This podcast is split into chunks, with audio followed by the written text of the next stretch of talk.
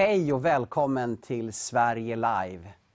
Vi kommer ha en väldigt speciell kväll här ikväll. Eh, en gång i månaden så har Focus Business School hand om Sverige Live. Och det är idag vi har en sån kväll.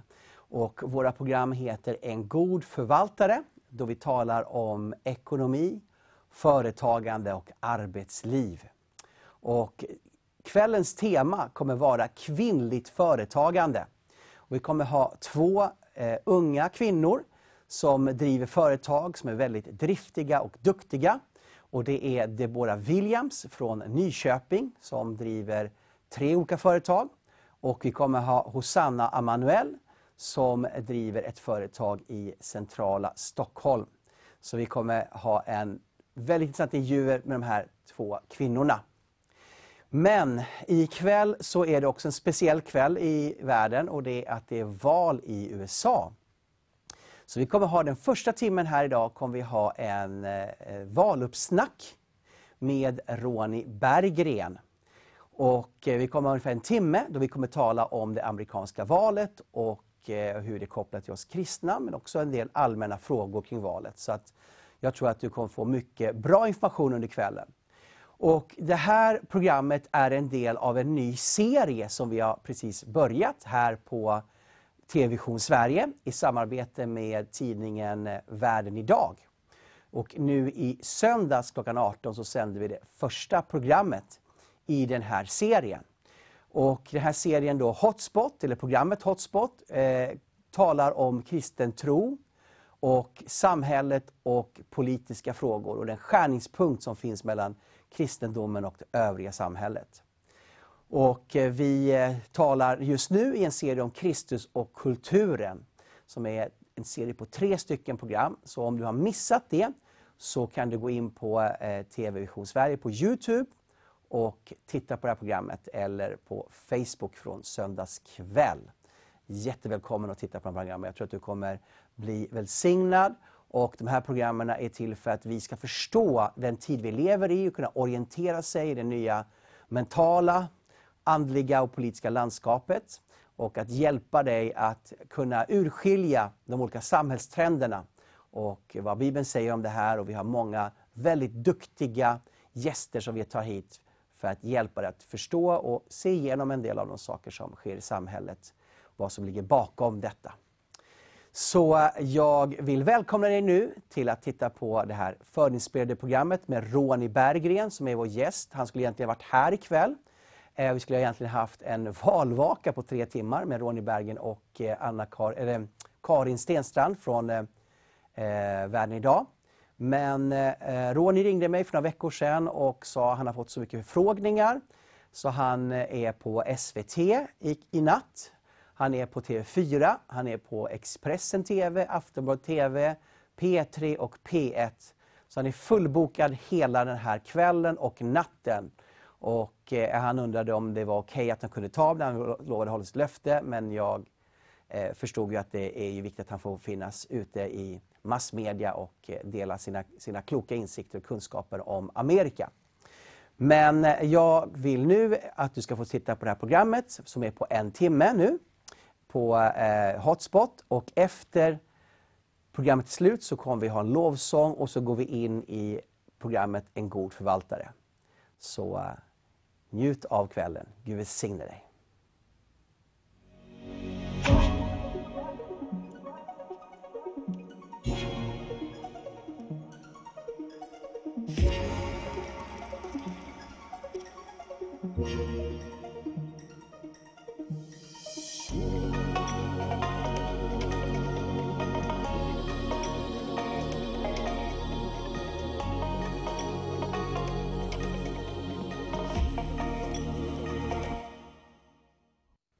Hej, välkommen till dagens Hotspot.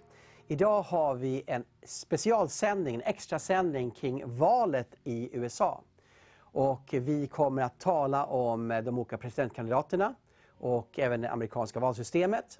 Och jag har en gäst här idag som heter Ronny Berggren som är en Amerikaspecialist som har följt mycket i media sista dagarna, och vi är väldigt glada och privilegierade att vi kan ha Ronny här som kommer med kommentarer om kvällens val. Välkommen till Hotspots special valuppsnack.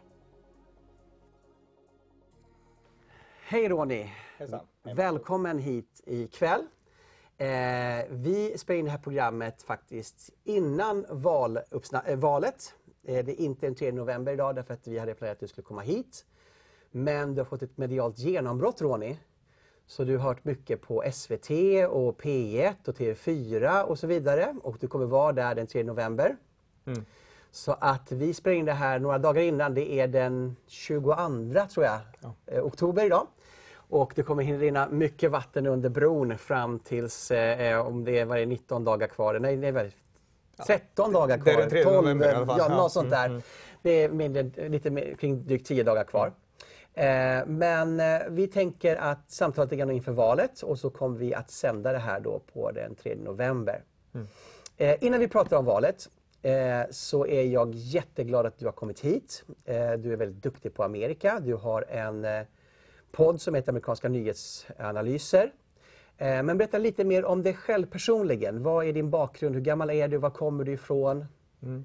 Eh, jag är fyrtioett år gammal. Jag mm. kommer från Örnsköldsvik i Norrland och mm. eh, jag uppväxte. Jag har bakgrund inom pingsrörelsen då. Just det. Och eh, ja, jag är kristen och jag har en akademisk bakgrund på Umeå universitet där jag pluggade religion och statsvetenskap och eh, jag har tvåhundrafyrtio poäng, en magisterexamen, men jag har inte min examen uttagen, men jag har poängen i alla fall i statsvetenskap och religion, så att mitt intresse har funnits hela mitt liv för kopplingen mellan religion och politik kan man säga. Just det. Och då utifrån min personliga tro och mitt akademiska intresse. Just, just så lite kortare. Mm. Och du hade en farfar som var pastor. Han var pastor, ja. Pingstpastor i Örnsköldsvik. Mm. Mm. Precis. Ja, spännande, jättespännande.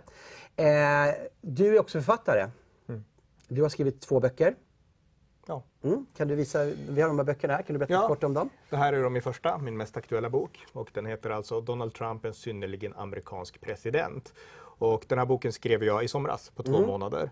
Och den handlar om, som såklart, om Donald Trump och om hans presidentskap och om vad som står på spel inför det val vi ska prata om i det här avsnittet, valet den tredje november. Just det, och ja. nu är det ju den tjugoandra oktober och det här är alltså etta på Bokus pocketlista facklitteratur. Det stämmer, det har gått oerhört bra. Alltså jag, mm. jag tryckte den här boken då i tusen exemplar. Mm. Jag har inte råd och jag ger ut den själv kan jag säga, så mm. på mitt eget, mitt eget sätt då. Och eh, tusen exemplar tryckte jag och eh, de sålde slut på två veckor. Wow. Och då fick jag veta att vi behöver trycka fler. Så mm. då tryckte jag tusen till. Så att jag är väldigt nöjd med, med, liksom, med det här projektet. Som mm. kom till efter en Facebook-förfrågan.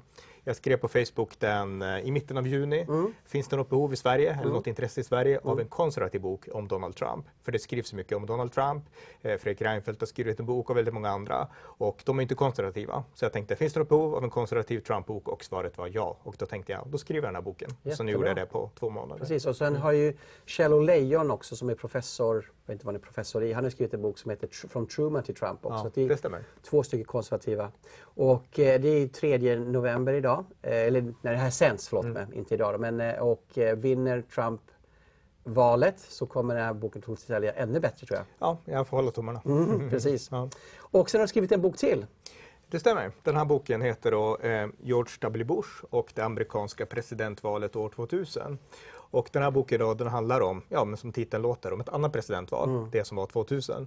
Och som lite kuriosa så kan jag säga att jag har ett kapitel här som handlar om Donald Trump. Därför mm. att han ställde upp tvåtusen också. Jaha. Och eh, då var han för The Reform Party, ett annat parti, men han var med lite grann där också på törn. Så att gillar man Trump så kan man även läsa den här boken. Ja. Men framförallt så handlar den om George W. Bush och Compassionate Conservatism kan Just man säga. Det. Och jag ser på bokvalet av personer du har skildrat att du är republikan. Mm, det stämmer. Precis, ja.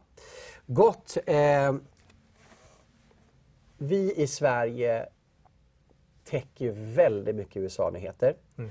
Eh, jag kommer inte ihåg när det var, om det var för ett år sedan när det var, så eh, jämförde man hur många gånger Donald Trump har nämnts i svensk press jämfört med Stefan Löfven. Och jag tror det var dubbelt så mycket, eller till och med tre gånger så många gånger har man nämnt Donald Trump än Stefan Löfven. Så man känner nästan...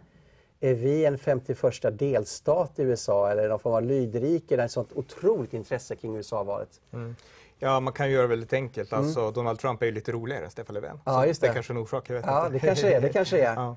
Men jag ska säga, varför är U S A-valet relevant för oss i Sverige? För min första fråga. Mm. Och varför är den relevant för kristna? Ja, alltså i Sverige, som sagt, vi har ett långt U S A-intresse i Sverige. Mm. Och bortsett från skämtet nu så har vi en lång historia. Alltså det var väldigt många svenskar som emigrerade till U S A i slutet av artonhundratalet, början av nittonhundratalet. Och eh, vi har ett långt band till U S A sedan dess mm. egentligen. Det har gått igenom svenska statsministrar, haft goda relationer med de utvandrade. Inte nu så mycket såklart, men för femtio sextio år sedan. Mm. Och eh, vi är väldigt fascinerade av amerikansk kultur, mm. amerikansk film, amerikansk musik. Amerikanska i vår tid sociala medier, internet till exempel då.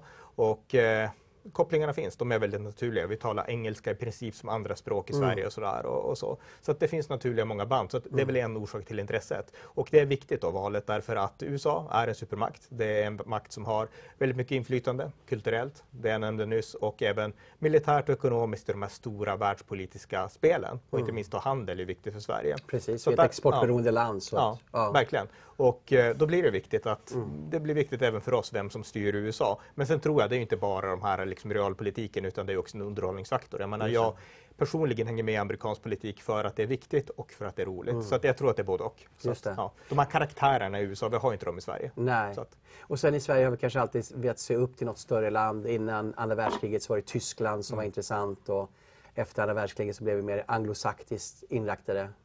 Så är det, det stämmer. Så att, ja. Varför är den här frågan viktig för kristna då? Mm. Ja, jag skulle säga så här att U S A är kristendomens stora beskyddare mm. i en värld där kristendomen ofta förföljs.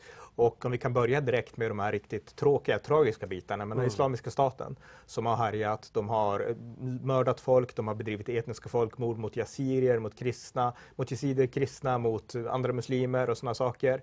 Eh, fruktansvärt. Det här mm. är den värsta folkmord vi har sett sedan mm. andra världskriget, om vi nu ska vara, liksom, ha de här Europa-parallellerna. Ja. Då. Och eh, helt fruktansvärt. Och mm. det land som tog itu med islamiska staten, det var U S A. Mm. När islamiska staten gjordes det genombrott tjugohundrafjorton där, då var det väldigt många bedömare här i Sverige. Jag minns en professor som sa att ja, det här kommer att bestå flera årtionden därför att väst är så krigströtta mm. och ingen kommer orka. Nu har Nej. vi ett kalifat här och det är helt absurt, men vem kommer vilja gå i krig för att mm. ordna det här? Ingen. Men det fanns ett land som sa att det här måste vi fixa och det var U S A. Mm. Och både U S A under Barack Obama och under Donald Trump. Mm. Framförallt under Donald Trump men även under Barack Obama. Så att U S A, de, trots att de var mer krigströtta än alla andra, de mm. var less på krigen i Afghanistan och Irak, så insåg man att det här är skit och vi måste verkligen, vi måste sätta stopp för det som händer. Mm. Så att där har du ju ett, ett bra ja, sånt exempel då. Just det. Mm. Ja, intressant. Eh... Om vi nu talar om kristna, vi sänder det här programmet då på Hotspot som mm. sänds på en kristen tv-kanal och i samband med en kristen dagstid som heter Världen idag. Eh, så skulle jag fråga dig, den kristna väljarbasen mm.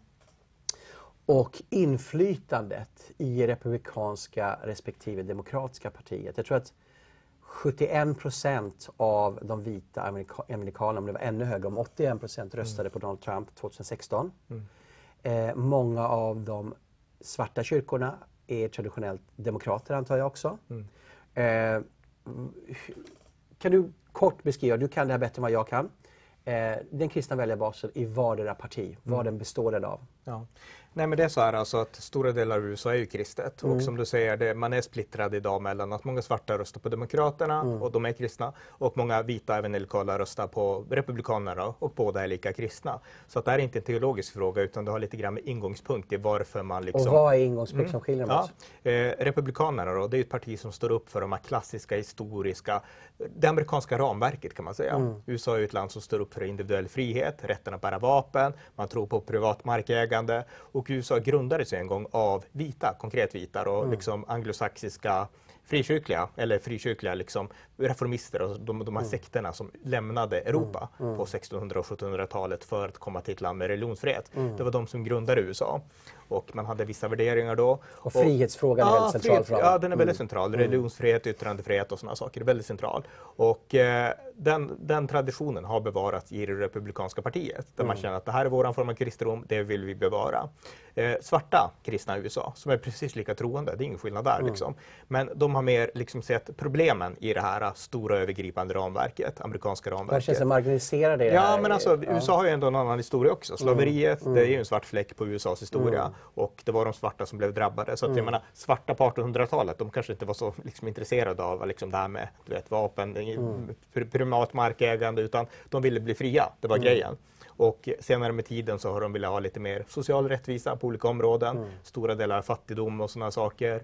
Och då har ju Demokraterna erbjudit olika hjälpprogram. Precis, de hade ja. en utgångspunkt av mm. fattigdom, arbetslöshet mm. och så vidare. Ja. Så att de och även orättvisor i liksom ja. rättssystemet, ja, att precis. det är lättare för svarta att hamna i fängelse och så. Så mm. att de hade den ingångspunkten att vi vill se större rättvisa i, den här, i det här vackra landet, men som ändå har fullt av brister. Så att det är två mm. olika politiska paradigm man har när man liksom som evangelikal mm. i respektive läger väljer olika partier. Just det.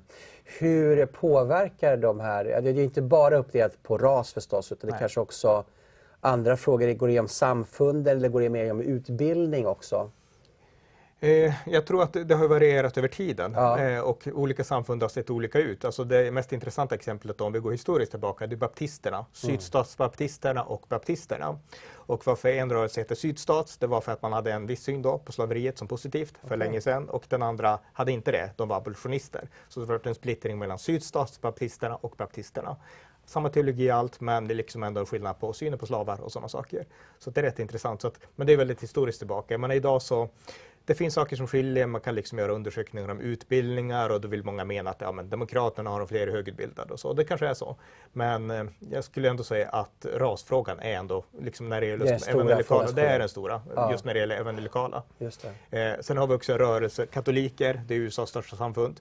Och de har ju rört sig mycket mer från klassiskt att vara hos Demokraterna. John F. Kennedy, den ikoniska presidenten, var katolik. Men i modern tid så har de ju rört sig mycket mer mot ett republikanskt håll. Inte alla. Joe mm. Biden nu, han är katolik, han är uppväxt katolik. Men de här är lite mer som, som tycker att tron är viktig och lärorna är viktiga. De har rört sig mer mot republikanerna. Just det. För konservativa kyrk, eh, katolska kyrkan i sig är ju väldigt konservativ, mm. då, förutom påven då. Ja. Men, men kyrkorna är ju konservativa. Mm. Ja, jättebra. Eh, Låt oss lite gå in på det amerikanska valsystemet. Amerika är ju inte Sverige, och, och svenskar kan ibland ha lite svårt att förstå saker och ting. Mm. Eh, exempelvis eh, vikten av konstitutionen, och även valsystemet har man väldigt svårt att förstå. Och även det här vad delstater gentemot federation, det förhållandet. Det är ju tre frågor samtidigt. Men låt oss, bör, låt oss ja. börja med konstitutionen. Ja. Mm. Nej, men konstitutionen, där skiljer verkligen U S A från mm. Sverige och stora delar av Europa. Det var ett dokument som skrevs på slutet av sjuttonhundratalet. Och eh, det handlar om att i den här nya republiken, U S As förenta stater, så ska makten vara delad. Vi ska inte ha en, eh, en kung som styr, och vi ska inte ha liksom en liksom oligarki som styr, utan makten ska vara delad och eh, splittrad så att ingen kan ta över liksom de här tyglarna. Och man delade makten i kongressen.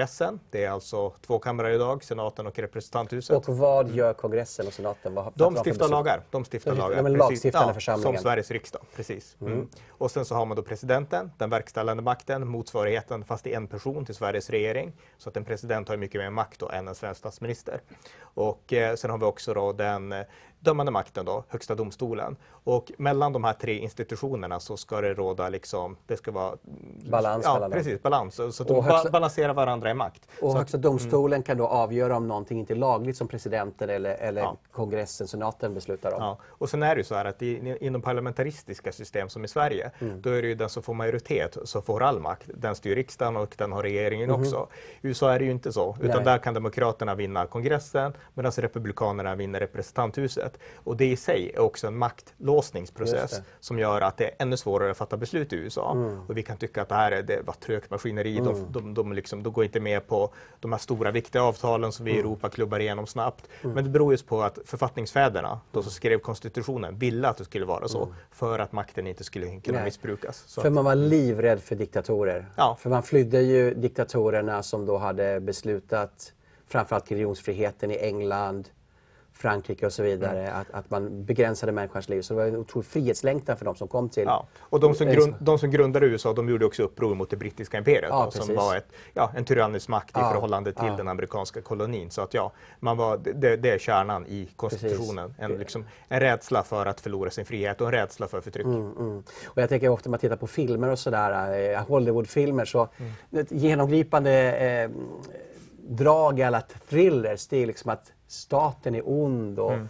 och, och, och att man liksom slåss emot makten mm. eh, för att det är C I A och, och kongressen är korrupta och så vidare. Så att det finns en misstänksamhet mot makt i U S A. Ja, det gör det på ett helt annat sätt mm. än i Europa, och det beror just på de här idéerna som kom när republiken grundades. Så just det, det, precis. Och den lever väldigt starkt kvar idag. Den gör det, och framförallt bland republikanerna kan jag just säga. Det, just det. Jättebra. Eh, amerikanska valsystemet skulle jag också vilja. Eller låt oss, låt oss ta delstater mot federation. Kan du förklara det? För den, den, den förklarar ju också valsystemet på ett bättre sätt då. Ja. Nej, men alltså i U S A så är delstaterna mycket mer oberoende. Det är inte som europeiska nationer i förhållande till E U, men det är mycket mer frihet. Alltså en amerikansk delstat är nästan som en nation inom en union. Inte riktigt, men de nästan. De har egna lagar. Ja, de har egna lagar. De har egen konstitution till och med. Mm-hmm. Och så här, och de har egna delstatsförsamlingar. Och så det är inte att jämföra med en svensk kommun. Utan de har egentligen makt över det mesta. Och i konstitutionen, i det tionde konstitutionstillägget då, eh, från sjuttonhundraåttionio, så står det att all makt som inte uttryckligen skrivs i den federala konstitutionen, som liksom inte ges till den federala regeringen, den ligger på delstaterna. Mm. Så att delstaterna har makt inom allt som inte den här övergripande konstitutionen säger ska åfalla den federala regeringen, alltså utrikespolitik och sådana saker.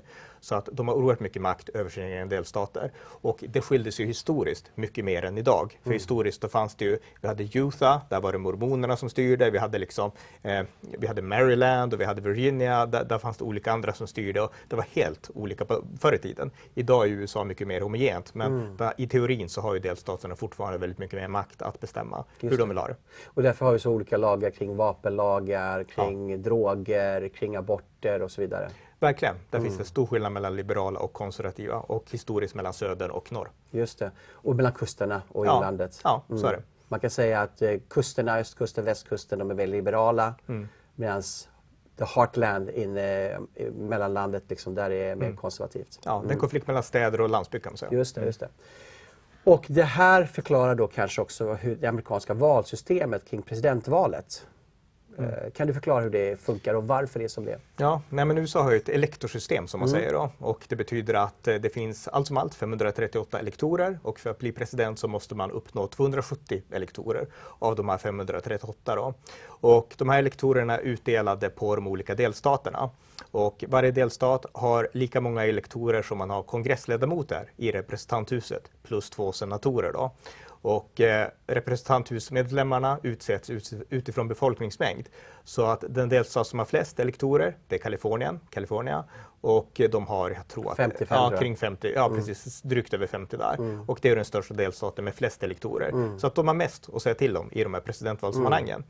Men elektorsystemet finns ju för att eh, alla ska få något att säga till om. Mm. Därför att om det vore proportionella val, alltså att den som vinner mest röster vinner presidentvalet. Mm.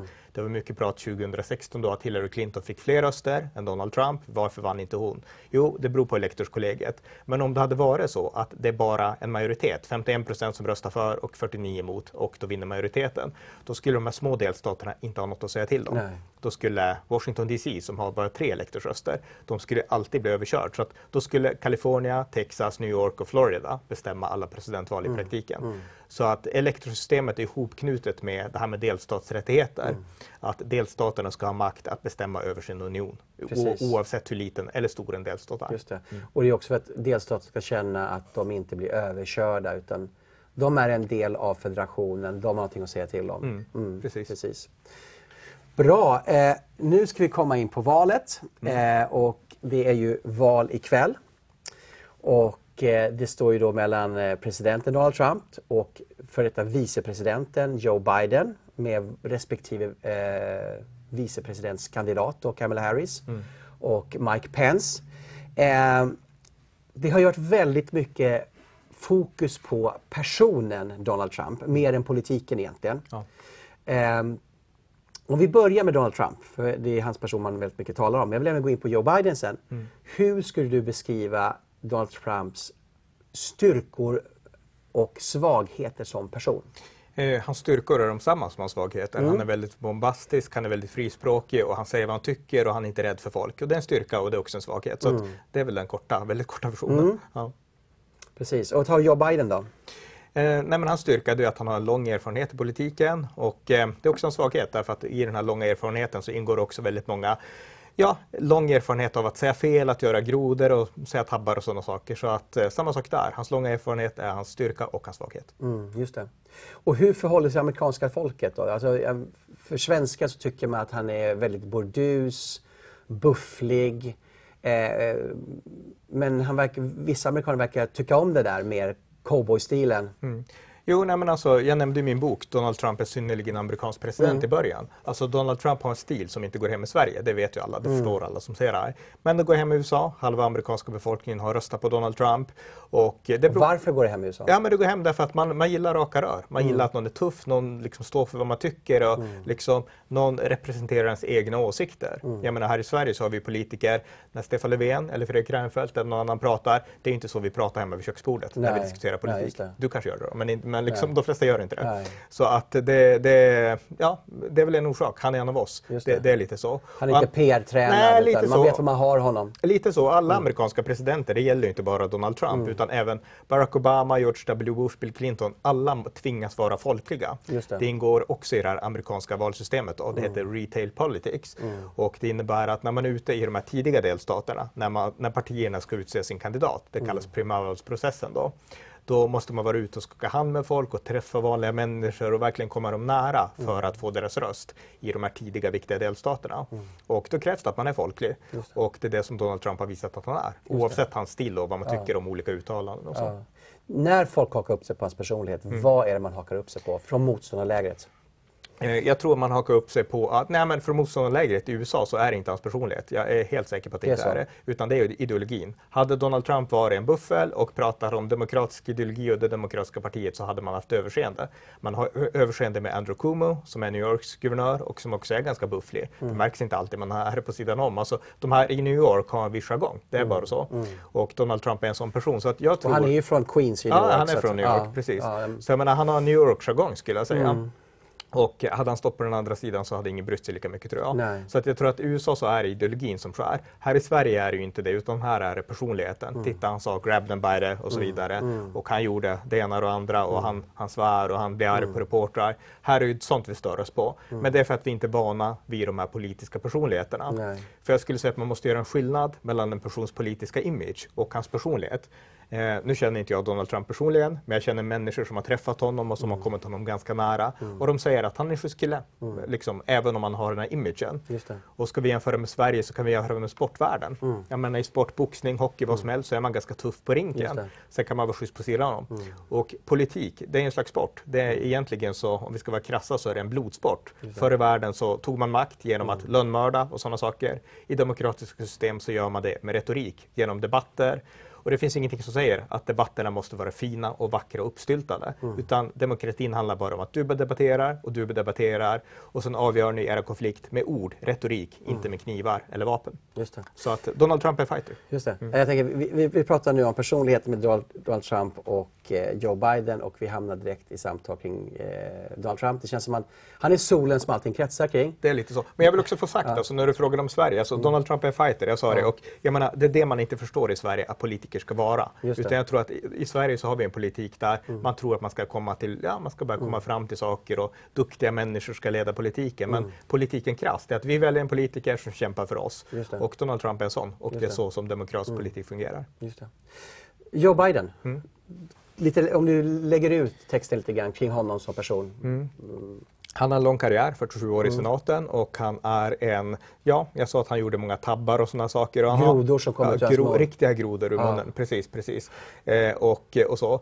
Eh, men han har också en lång... Kan vi nämna några grodor? För inte säkert alla publiken vet vad nej, nej, men han säger, alltså han är, många hänvisar nu till att han börjar bli gammal och det mm. stämmer. Och då kan han säga saker som att när han vill säga att vi vill ha mer ekonomisk handel så kan han säga att vi need more eh, economic intercourse, kan ja, han säga istället. Ja. Liksom. Och eh, det var ju en snäll groda. Ja. Och han kan säga väldigt många andra saker. Ja. Han kallade en kvinna för dog-faced pony soldier ja, vid ett tillfälle. En kvinna ja. på ett kampanjrally. Och det var ett skämt från ja. en film från femtiotalet. Det är bara att det skämtet är inte så, liksom, du kan inte säga så ja. idag. eller, eller som ja. han då nämnde att uh, if you don't know to vote on me or Trump, you ain't mm. black, exempelvis. Precis, ja. Mm. Nej, men han säger många saker som inte är passande idag. Så mm. att han, är, han är fast i tiden. Han pratar om att på kvällarna kan man sätta på sina grammofonskivor till barnen. Alltså, ja, jag vet inte om dina barn har grammofonskivor. Men, men liksom, nej, du förstår poängen. Liksom. Mm. Han, han, han är liksom... det är mycket han inte fixar och ja. det händer hela tiden. Så det är hans svagheter. Eh, men hans styrka skulle jag säga, det är hans... Eh, han framstår som en väldigt medkännande person. Mm. Han har varit med om väldigt många tragedier.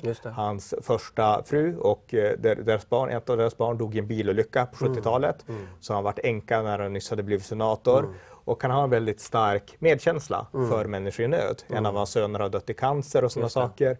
Så att det finns en varm person där, mm. där under alla, alla grodor också, bör sägas. Precis, så han det, har en mer sympatisk ja, utstrålning. Det tycker jag är hans styrka. Mm. Men mm. hans svaghet, det är ju lite grann hans förmåga att göra grodor. Och att han, i mitt tycke, är väldigt dålig på att analysera utrikespolitik. Just det. Mm.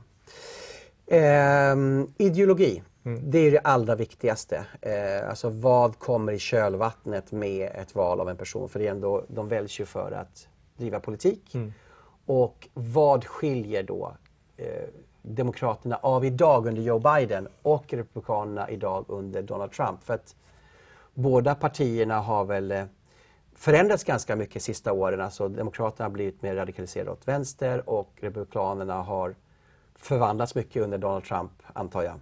Eller? Mm, ja, lite. Ja. Man kan säga klassiskt, det som skiljer partierna klassiskt, ja. det är ju att demokraterna är ett mer tydligare under nittonhundratalet arbetarparti, framförallt sen Franklin Delano Roosevelt på nittonhundrafyrtiotalet. Att man värnar en lite större stat och liksom arbetarklassen och sådana saker. Eh, I en svensk kontext kan man säga att demokraterna är mer som socialdemokraterna mm. och eh, republikanerna är mer som kanske moderaterna före världen. Mm. Så att det är den historiska beskrivningen av partierna. Men sen i modern tid, alltså under Joe Bidens och Donald Trumps styre av respektive parti, då har demokraterna gått i en väldigt vänsterradikal riktning. Och vad beror det på? Eh, det beror på, man kan säga att den här vänsterradikala riktningen innebär att man har övergett de klassiska arbetarväljarna och gått in i något som kallas identitetspolitik. Och eh, identitetspolitik, det innebär att eh, det finns många olika särgrupper. L B T Q-grupperna mm. till exempel. Olika former av minoriteter. Ja, ja, olika former av minoriteter mm. i U S A i synnerhet då. Som sätts i centrum av politiken. Ja, precis. Som vill hamna, vi, vi, liksom, vi ska vara i centrum. Mm. Och eh, demokraterna har blivit ett intresseparti för de här olika särintressegrupperna mm. kan man säga. Så att det ungefär är samma sak som vi ser i Sverige också då, ja. med vänster, de vänsterblocket. Mm, så är det. Mm. Så, att, så kan man säga väldigt kort. Och republikanerna, de står fortfarande för det här klassiskt amerikanska som jag var inne på i början. När börjar den här förändringen hos demokraterna? Började eh, Obamas tid? Eller för att den började lite, Bill Clinton ja. var ju inte alls, han var ju mer en traditionell amerikansk politiker. Ja, nej men Bill Clinton var en mittenpolitiker. Mm. På den tiden så var ju demokraterna och republikanerna inte helt lika, men ändå mycket mer lika än idag. Mm. Så att det började lite försiktigt under Barack Obama. Men den stora radikala förändringen skedde under tjugohundratiotalet. Då kom det olika grupper, socialister, Black Lives Matter, många sådana här grupper tog mycket större plats mm. i samhällsdebatten. Och demokraterna kände att de här vill vi suga upp. Mm. Och eh, i kongressvalen tjugohundraarton, för två år sedan, då vann ju väldigt många vänsterradikala personer. Rashida Tlaib, en, en palestinsk kvinna mm. som driver väldigt mycket anti-israelisk politik från kongressen. Hon mm. vann, kom in i kongressen då som demokrat. Ilhan Omar, en kvinna med somalisk bakgrund som driver väldigt, ja, hon har väldigt anti-amerikansk, nästan vänsterpartistisk syn på U S A mm. som en slags förtryckande statsmakt och sådana saker. Och eh, ja, de, de fick inflytande i partiet. A O C ja. har vi. Ja, Alexandria Ocasio-Cortez mm. från New York. Hon vill att partiet ska bli socialistiskt i princip. Mm. Och hon förespråkar, hon var en av hjärnan, hjärnan bakom The Green New Deal. Mm. Alltså den här gröna omställningen mm. för att tackla enligt hennes utsagor och klimatförändringarna mm. men som också gör samhället väldigt socialistiskt med mm. otroligt stor centralstyrning. Så att demokraterna har gått i den här riktningen. De kallas för en squad, för det finns en till ja, där då som driver här. Ayanna Pressley, precis. Ja, mm. det stämmer. Så det, det är fyra stycken kvinnor som har drivit partiet i en vänsterradikal riktning, men mm. de är bara toppen på isberget. Det här har växt sakta men säkert underifrån. Vi har ju Bernie Sanders också som ja. då är kanske den allra starkaste ansiktet för detta. Absolut. Bernie Sanders var ju socialistkandidaten, öppna socialisten. Mm. Och han har varit det i årtionden. Och tjugohundrasexton så fick han ju väldigt mycket genomslag när han mm. kandiderade då i demokraternas primärval. Eh, och utmanade då Hillary Clinton. Så förlorade han, men han fick mycket genomslag då. Och i det primärval som demokraterna haft i ja, tjugohundranitton och tjugohundratjugo då, då var nästan alla demokratiska kandidater, inte bara Bernie Sanders utan alla andra, påverkade av hans kampanj tjugohundrasexton. Så att de hade ju redan då gått jättelångt till vänster. Mm. Och Joe Biden, som sen vann då den här nomineringen och vart kandidat, han insåg ju, oj, mitt parti har förändrats väldigt snabbt. Och även om Joe Biden inte är socialist i sig så fick han ju ta verkligheten i akt och inse mm. att mitt parti har gått till vänster i den ena frågan efter den andra. Och vill jag vinna och komma någon vart så måste jag också göra det. Mm. Så att eh, det är under de här senaste åren som Demokraterna förändras och det har påverkat Joe Biden. Just det, så man vill fånga upp de här väljarna och det, man ja. vindarna man såg också ja. med där Bernie Sanders budskap är en väldigt stark resonans med de unga framförallt. Ja, mm. verkligen. verkligen. Precis. Mm. Republikanerna då? Ja, så republikanerna har ju, de har inte förändrats på samma sätt riktigt, Nej. utan man kan säga att de har förändrats lite grann efter George W. Bush presidentskap. Jag har ju som sagt en bok här om mm. George W. Bush och eh, han styrde under tjugohundratalet mm. och när han lämnade Vita huset tog Barack Obama över. Och Obama förde in lite mer, inte socialistiskt men ändå lite mer centralstyrning. Och republikanerna är parti som anser att centralstyrning, oavsett om det handlar om en sjukvårdsform eller något annat, det är ett, ja, det går inte riktigt i linje med den amerikanska konstitutionen mm. som betonar en liten stat. Så att det uppstod då någonting när Obama tog över som heter Tea Party-rörelsen. Och den här rörelsen protesterade, de protesterade mot ekonomiska stimulanspaket. Det leddes av en kvinna som heter Sarah Palin. Ja, bland annat hon, bland annat Sarah Palin. Mm. Hon var ju eh, presidentkandidat tjugohundraåtta med Just. republikanen John McCain Just. som försökte utmana Barack Obama mm. men som förlorade då. Men hon var en viktig gestalt mm. där och väldigt många andra. Och eh, den här rörelsen betonade att vi vill ha ett republikanskt parti som betonar låga skatter, betonar en liten stat och betonar individuell frihet. Och eh, de börjar ju mångt och mycket fram, Donald Trump sen också. Men jag skulle säga att det parti som har förändrats mest är Demokraterna. Mm. Eh, republikanerna idag under Trump, det har förändrats, vi kan komma in på det senare, men inte alls lika mycket som Demokraterna. Ja, så uh, om jag går till händelserna i förväg då, mm. om vi nu skulle få, vi är bara på ideologin, om vi då skulle få Joe Biden som president i U S A, respektive Donald Trump respektive, utifrån ideologin, mm. vilka sorts olika scenarier i U S A skulle vi då se? Ja, alltså under Joe Biden så skulle U S A bli mycket mer likt Europa, Västeuropa i synnerhet. Man skulle acceptera en större stat och man skulle gärna se ingräns- begränsningar av den individuella friheten som i U S A ändå tas uttryck i, rätten att äga vapen, yttrandefrihet och sådana saker. Och man skulle anpassa sig lite mer efter Europa. Det skulle vara Bidens, liksom, resultatet av Bidens presidentskap, tror jag. Mm. Eh, om Donald Trump får fortsätta styra med en republikansk senat och kongress, då tror jag att man kommer att betona mer. Alltså att vi ska fortsätta ha en tillväxtagenda med mycket ekonomisk tillväxt, alltså ha ett lätt, eh, lätta förhållanden för företag och sådana saker. Joe Biden vill ju påföra väldigt höga skatter då för att kunna bekosta olika reformer och sådär. Och ett U S A som står upp mot, mot socialism och mot eh, inskränkande på de här klassiska amerikanska friheterna. Och där har vi liksom yttrandefrihet, vapen, det är några ämnen då. Och där har vi också liksom skiljelinjerna mellan stad och landsbygd. Landsbygden som vill värna U S A, det klassiska. Och i storstäder då, där man har lite så här mer distans till det här. Så att, Just det. Mm. Eh, för oss kristna då, ja. eh, och nu är inte vi amerikanska kristna utan vi är svenska kristna och mm. kanske inte påverkas eh, så supermycket direkt, kanske indirekt, mm. men som en, när vi säger att amerikansk kristen, eh, hur gynnas kristna och kyrkorna av respektive då kandidat om de skulle bli politiker? Vad driver de för frågor som skulle gynna kristna? Mm.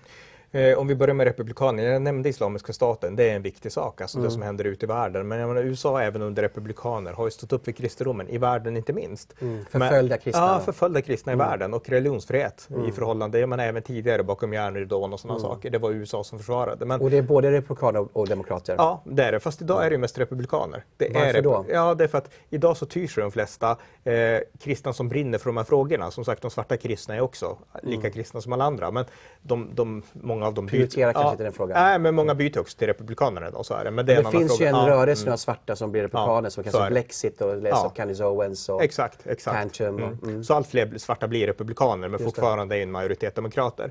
Nej, men alltså republikanerna har de här kristna som brinner för att hjälpa kristna i världen, medan demokraterna blir ett mer sekulärt parti.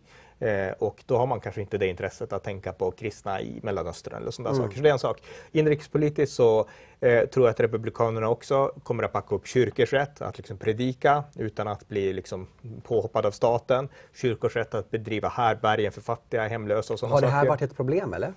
Eh, ja, i viss mån. Och vi, kan ha, vi kan ha sett det till exempel under de här nedstängningarna under coronakrisen. Då har ju vissa guvernörer, demokratiska guvernörer alltid, och borgmästare sagt att nu får kyrkor inte ha lovsång och sådana saker. Och det kan ju låta vettigt, men det mm. finns också en under... Liksom, Eh, underförstådd eh, udd riktas specifikt mot kristendomen. Det har ju varit ett visst mm. ord där som heter, heter essential.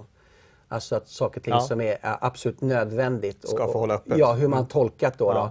Med att matbutiker är essential, man har mm. tolkat att till och med kasinos har varit essential. Mm. Men kyrkor har inte varit essential. Det här har provocerat kristna då i de här demokratiska ja. delstaterna. Verkligen. Och sen har vi hela det här med Black Lives Matter ja. och allt det här. De fick ju demonstrera hur de ville mm. eh, utan munskydd i New York i synnerhet. Mm.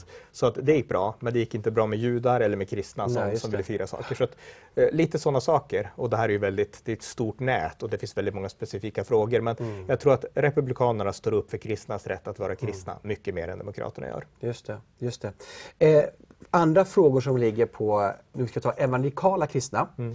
är ju exempelvis Israel. Ja. Eh, kan du då jämföra vad, vi tar ett track record, mm. eh, Obama, Biden och Donald Trump, Mike Pence, hur har förhållit sig till Israel? Mm. Ja, jag vill börja lite längre bak och berätta om det historiska förhållandet mm. mellan demokraterna och republikanerna och Israel. Historiskt så är det demokraterna som har varit Israelvänliga partiet. Harris Truman, han var demokrat och han erkände Israel som stat och skapade den här naturliga alliansen mellan de två länder som har funnits sedan dess. Han var ju med då när Israel bildades ja, nitton fyrtioåtta och president då. Mm, mm. Precis, precis. Så att jag menar... Demokraterna har en väldigt lång, ett långt band av vänskap med Israel. Mm. Väldigt många judar i U S A, de är ju demokrater. Precis. Och de är också oftast, inte lika mycket nu heller, men, men de flesta judar är ändå väldigt pro-israeliska. Inte alla. Och mm. det finns väldigt många judar som är emot Netanyahu-regeringen. Bernie Sanders exempelvis. Ja, ja, Bernie Sanders är också jude. Det, det tänker man inte ens på för att han är ju anti, liksom, han har ju alla vänsteridéer mm. som finns. Liksom. Mm. Jag gillar men, inte Israel. Nej, riktigt, nej. nej, så är det. Så är mm. det. Men, men generellt så har demokraterna stått upp för Israel. Mm. Och eh, Joe Biden är en sån. Han brukar alltid åka på de här AIPAC-konferenserna som mm. hålls varje år. Inte alltid, men så ofta mm. han kan i alla fall. Eh, kanske lite mindre nu, men förr i världen var han alltid med. Och han pratar om att när jag växte upp så berättade min pappa att Israel är ett bra land, mm. vi ska stå upp för Israel. Och han växte upp med det. Mm. Så att han har verkligen en genuin känsla för Israel i grund och botten. Men hans parti, Demokraterna, har inte det längre. Utan det har rört sig bort från det här och det blir mycket mer vänsterradikalt. Och det har att göra dels med att Demokraterna blir mer sekulära. Mm. Precis som vi kan se inom socialdemokratin i Sverige. Jag menar, förut var även Socialdemokraterna i Sverige Israelvänliga. Inte minst Tage Erlander. Ja, precis. Och mm. till och med Olof Palme ett tag. Mm. Men de är inte det idag mm. längre på samma sätt. Utan nu betraktar man mer att Israel är en förtryckare och David och Goliat, Israel-palestinierna mm. och sådär. Mm. Och Demokraterna går samma olyckliga väg, tyvärr. Och det beror dels på en sekularisering av partiet och där de här kristna med de här naturliga banden till Israel inte liksom känner sig hemma. Och även att vissa judiska grupper tycker att ja, det där var våra föräldrar som tyckte det var intressant, men inte vi kanske. Men framförallt också för att det kommer väldigt många nya grupper in i U S A. Och inte minst muslimska grupper. Jag nämnde två kvinnor nu som sitter i kongressen, Rashida Tlaib och eh, Ilhan Omar. De är ju i princip antisemitiska, skulle jag säga då, i sitt hat mot Israel och sådär. Och eh, de, ja, där har vi en grupp som får en liksom, direkt inkörsport i det demokratiska partiet just nu. Och det påverkar inte minst synen på Israel. Så att idag så är det republikanerna som verkligen känner att vi brinner för Israel. Jag menar, många svarta även lokala, det är inte Israelfrågan de brinner för liksom, utan det är mer de här rättvisefrågorna jag var inne, inne på. Men de här, många av de vita även lokala, då är det att vi har lärt oss att Israel är Guds folk och mm. liknande saker i våra kyrkor. Och vi tror på Israel och vi vill ha en politik i våra partier som stöder Israel. Så att det har funnits en naturlig grund hos de även lokala i republikanerna att stödja Israel. Och eh, sen har det kommit till lite andra falanger. Många fler judar går ju också över till republikanerna nu och sådär. Så att Israelstödet inom republikanerna växer. Och är man Israelvän idag så inser man, oavsett vad man tycker om alla annan, all, all annan republikansk politik, att Israelfrågan, demokraterna, är inget alternativ längre. Mm. För de är inte en vän till Israel. Så att idag så är det republikanerna som är Israels enda vän i U S A, skulle jag säga. Tyvärr. Sen har du också de latinogrupperna. Så många mm. latinos har ju då haft eh, det evangelikala väckelser. Sista femtio åren, många har blivit pingsvänner och inom den evangelikala karismatiska rörelsen så är man ju väldigt Israelvänlig. Mm. Så du har ju väldigt många latinos som också är väldigt Israelvänliga. Vi såg ju på var det, när president Bolsonaro eh, blev eh, inaugurated i, i Brasilia, så stod de och viftade både brasilianska flaggan och israeliska flaggan mm. och Netanyahu stod där och folk bara ropade Israel, Israel mm. till Netanyahu kom ut. Så att, ja. eh, vad har konkret då, inte bara attityd, utan vad, vad, hur, vad, konkret ha, vad, har, vad har Trump gjort för Israel under sina fyra år nu? Mm. Nej, men han har ju stått upp för Israels okränkbara rätt att vara en egen nation. Mm. Han har stått upp emot Iran. Alltså det var mycket prat under Obama-åren att vi måste ha ett avtal med Iran för att få Iran att inte utveckla ett kärnvapen. Och rädslan för, för att Iran har hotat förinta ja, Israel med kärnvapen. Iran hotar ofta Israel med mm. att liksom dö till Israel, dö mm. till U S A och eh, sionisternas mm. regim ska störtas och sådana mm. saker. Så Israel har ju väldigt länge känt sig extremt hotade av ett potentiellt Iran-kärnvapen. Och Obama-administrationen då ville ha ett avtal med Iran för att det inte skulle ske. Eh, Netanyahu, premiärminister i Israel, han ansåg att det här avtalet funkar inte, för det är att på något sätt försöka nå Iran den mjuka vägen att reformeras. Mm. Och Iran kommer inte vilja det, sa Netanyahu, utan det här är ett dåligt avtal och jag vill inte ha det. Eh, Obama-administrationen körde igenom det i alla fall. Men när Trump tog över så rev han upp det avtalet och sa att nej, vi ska ha sanktioner på Iran. De ska pressas att inte bete sig illa. Vi ska inte hålla på och fjäska för dem och muta dem och sådär. Så, så att... Eh, Han bytte politik där, Trump. Så det är en fråga. Eh, en annan fråga är eh, relationen med de omgivande länderna. Donald Trump har fått till ett avtal nu eh, mellan Bahrain och ett annat, Förenade Arabemiraten och något annat land också. Eh, fredsavtal med Israel. Och eh, det är ju en historisk framgång. Verkligen. Så det han också lyckas med. Mm. Han har erkänt Jerusalem som Israels odelbara huvudstad och flyttat ambassaden dit mm. precis. Han har erkänt Golanhöjderna tillhöra Israel. Mm. Just därför att Golanhöjderna, även om det inte finns några heliga platser där på det sättet, så är det en strategiskt viktig mm. plats för det är, Israel. Det är en höjd. Mm. Mm. Ja, för att kunna skydda sig då, om, om Israel skulle bli attackerat, mm. vilket mm. de har blivit väldigt många gånger i historien. Mm. Så att jag skulle säga att Trump är... Ja, många säger att Trump är U S As bästa Israel någonsin. Mm. Och jag vill bredda instämma. George W. Bush var också väldigt bra. Men absolut, Donald Trump är definitivt en mm. väldigt, väldigt stark Israelvän. Så att han har stod... varit handlingarnas man. Han har varit handlingarnas ja. man, verkligen. Och han, mm. har, han har inte skämts för att heller liksom peka på palestinierna mm. och säga att nu är vi, vi har tröttnat på er nu. Mm. Vi har försökt få avtal efter avtal och ni har alltid sagt nej och ni har satt käppar i hjulen och... Ingen tidigare har vågat säga det klart, men jag säger L S P R, så jag kommer att öppet lite mer stödja Israel. Just det. Så att, ja. Det finns mycket att prata om den här mm. frågan. Låt oss tala om abortfrågan, mm. som i Sverige är ju en, nästan en icke-fråga för vanliga svenskar. Men i U S A är det en stor fråga. Mm. Um, kan du lite grann gå in på vad Donald Trump står i frågan och vad Joe Biden och Demokraterna står i frågan? Mm. Ja, det är ju en stor fråga som Republikanerna... Då anser att man måste värna det ofödda mm. barnets rätt till liv på ett mm. sätt som Demokraterna inte gör. För då, att? Ja, alltså, man anser ju att det är ett liv vid befruktning. Det många republikaner gör det. Frukt, ja, ja. Mm. Och det har att göra med många, det, så är det liksom, många mm. religiösa övertygelser. Mm. Katolska kyrkan inte minst då, mm. så, som har en syn väldigt konkret. Och eh, även många evangelikaler då. Så att det finns inom republikanerna på ett annat sätt. Och det här vart ju en politisk stridsfråga på sjuttiotalet inte minst då. Då var det så här att eh, det infördes en federal, eh, ett federalt beslut, Roe versus Wade, i den högsta domstolen, sjuttiotre tror jag att det var, mm. jag kan minnas fel. Nej, ja, mm. precis. Och eh, det, den, införde ju, den gjorde abort till en grundlagsstiftad rättighet i hela unionen. Alltså en delstat får inte säga att här är aborter förbjudna, utan hela unionen, hela U S A måste garantera aborträttigheter, rätten till abort, fri abort och då rätten enligt liberalernas sätt att se det, alltså kvinnans rätt över sin kropp och så här. Så att det infördes då och eh, sen dess har det funnits en konflikt. Liksom på republikanska sidan har man sett att nu med vetenskap kan vi veta att det här ofödda barnet, det är inte först när barnet föds utan det är ett liv innan också. Har man argumenterat mer och mer självsäkert mm. från den sidan. Medan Demokraterna då har blivit partiet som, nej men vi måste vara, vi, det är kvinnans rätt liksom det handlar om. Och sen tänker man inte på det andra. Eh, sen är ju den här frågan bara innan du tar över, då, mer polariserad i U S A än i Sverige. Mm. Jag har inte siffrorna i huvudet, men man får göra abort mycket senare i U S A. Upp till nionde månaden mm. drog, eh, klubbade ju New York, New York eh, delstaten igenom här i... Just det var i våras eller mm. var höstas. Ja, och man har ju på sina till, sin, sin olika ställen haft också partial birth abortions, mm. så att barnet kan födas, huvudet kan komma ut och sen kan man ändå göra en abort liksom. Mm. Så att jag menar, vad går gränsen mellan mord och liksom abort om man nu ska göra den diskussionen? Ganska starkt. Ja, verkligen, verkligen. Mm. Så att där finns det ju en ideologisk skillnad, alltså mm. att republikanerna värnar livet på ett helt annat mm. sätt. Så att det, den skillnaden finns, ja. Och där, där kommer det säkert få konsekvenser också, vilket parti som vinner. Så att, ja, lite. Och Trump är den första presidenten har gått med i pro-life-marschen också. Ja. Mm. Ja, verkligen. Donald Trump har ju ställt sig, många menar ju att han är inte konservativ. Det var ju en kritik som finns när han kandiderade mm. tjugohundrasexton bland hans republikanska rivaler. Ted Cruz och Marco Rubio och de här andra. Och att Donald Trump han har varit för aborter förut. Och det kanske han har varit.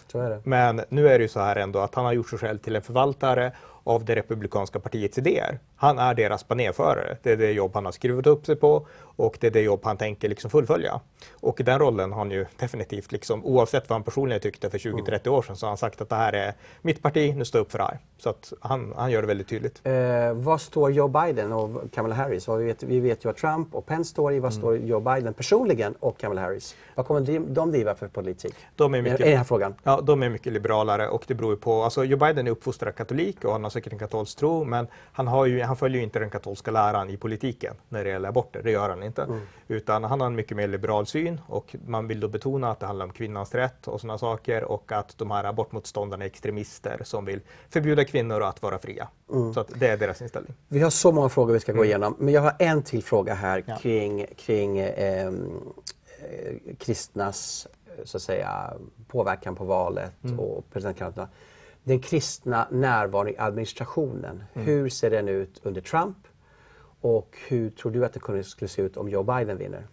Ja, alltså Joe Biden är ju kristen, han är mm. katolik då, uppfostrad katolik, men det avspeglas inte så mycket i hans politik Nej. och inte kanske på det sättet i hans administration heller, utan han har ju snarare lovat att jag ska se till att det finns muslimska representanter överallt. Ja, alltså han han har identitetspolitiken. Han talar om en representant, en, en till och med en eh, muslim i ministerpost ja. och att alla, alla amerikanska skolbarn ska lära sig om islam i skolan. Ja, lite så, lite mm. så, exakt. Och republikanerna har ju en annan syn, så att jag menar, Donald Trump har, man kan tycka vad man vill om Donald mm. Trumps karaktär, att han är bufflig, att han svär mm. och att han kanske inte är på nytt född på riktigt, vem vet, mm. liksom, jag vet inte, och inte mm. du heller då, men, men liksom, om man bara bedömer vissa saker utifrån. Mm. Men han har ändå med sig med ett kabinett som är oerhört liksom förankrad i den kristna tron. Mike Pence, vicepresidenten, är mest konkreta. Mm. Han är ju Trumps evangelikala röst. Han har mm. en lång historia, nära band till U S As evangelikala rörelse. Han växte upp katolik, sen så vart han evangelikal kristen då.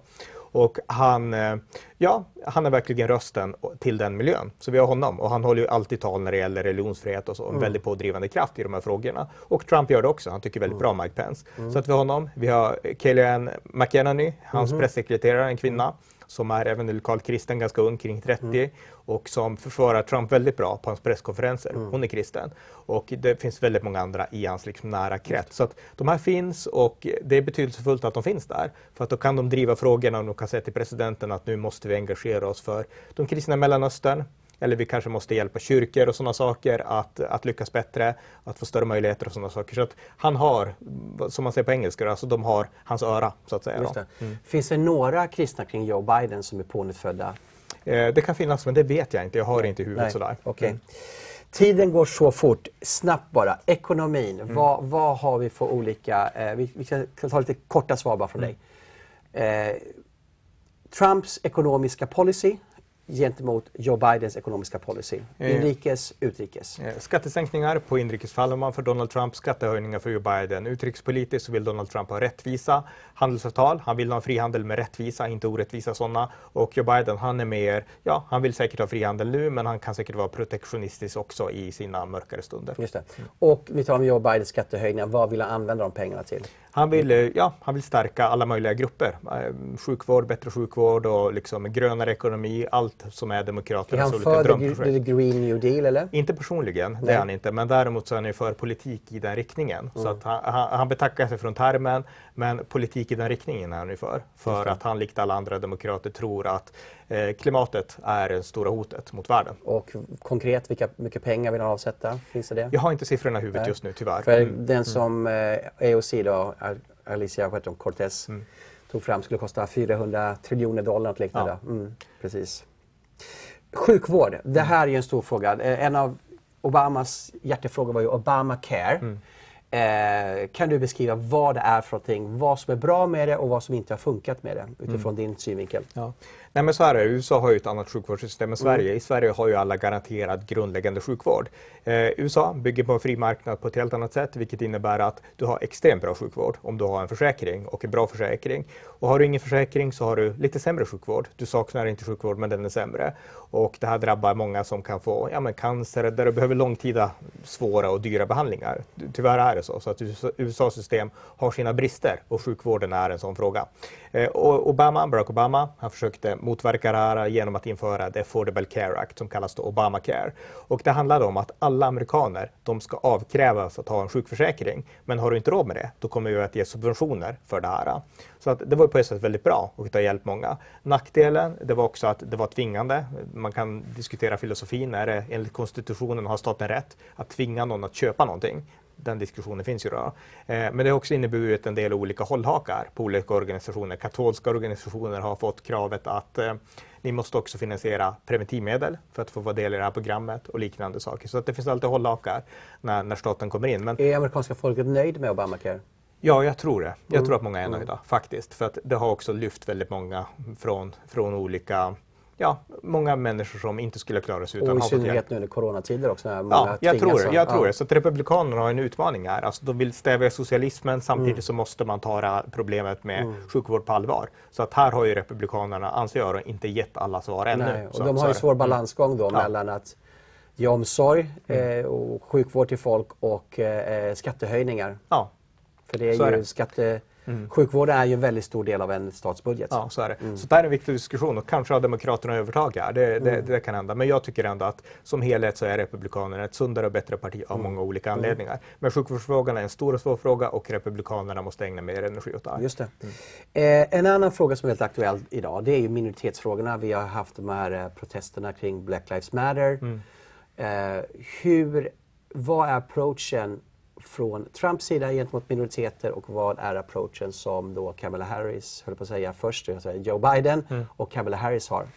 Nej, men alltså båda partierna vill ju värna minoriteter. Mm. Demokraterna försöker sprida myten att republikanerna är ett rasistiskt parti som inte bryr sig om minoriteter. Det är inte sant. Du nämnde Brexit-rörelsen tidigare. Mm. Svarta som försöker liksom få svarta att börja rösta på republikanerna mm. för att de anser att republikanerna är bättre för svarta.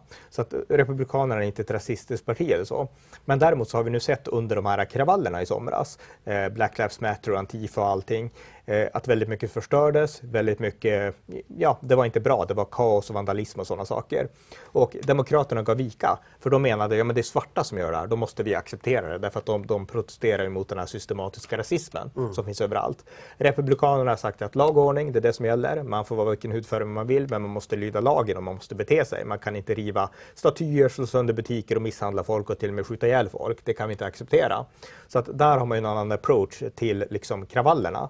Men när det gäller rasfrågan i sig så, ja, båda partierna vill nog att samhället ska bli mer jämlikt och, och mer rättvist. Men man har olika metoder. Man har vad, olika är metoder. Metoderna? Vad, är, vad är Trumps metod? Vad har han gjort för de svarta? Ja, Trumps de metod, det är på något sätt att han vill få in svarta i ekonomin. Han tycker att svarta ska inte leva på bidrag. De är lika bra som alla andra, så vi ska hjälpa dem att komma in i företagsamhet. Hur har han hjälpt dem då? Han har hjälpt dem med ett program som heter First Step Act för att hjälpa svarta som sitter i fängelse att komma ut liksom bättre, konkret, när de, när de blir fria. Att komma ut i samhället på ett bättre sätt än tidigare.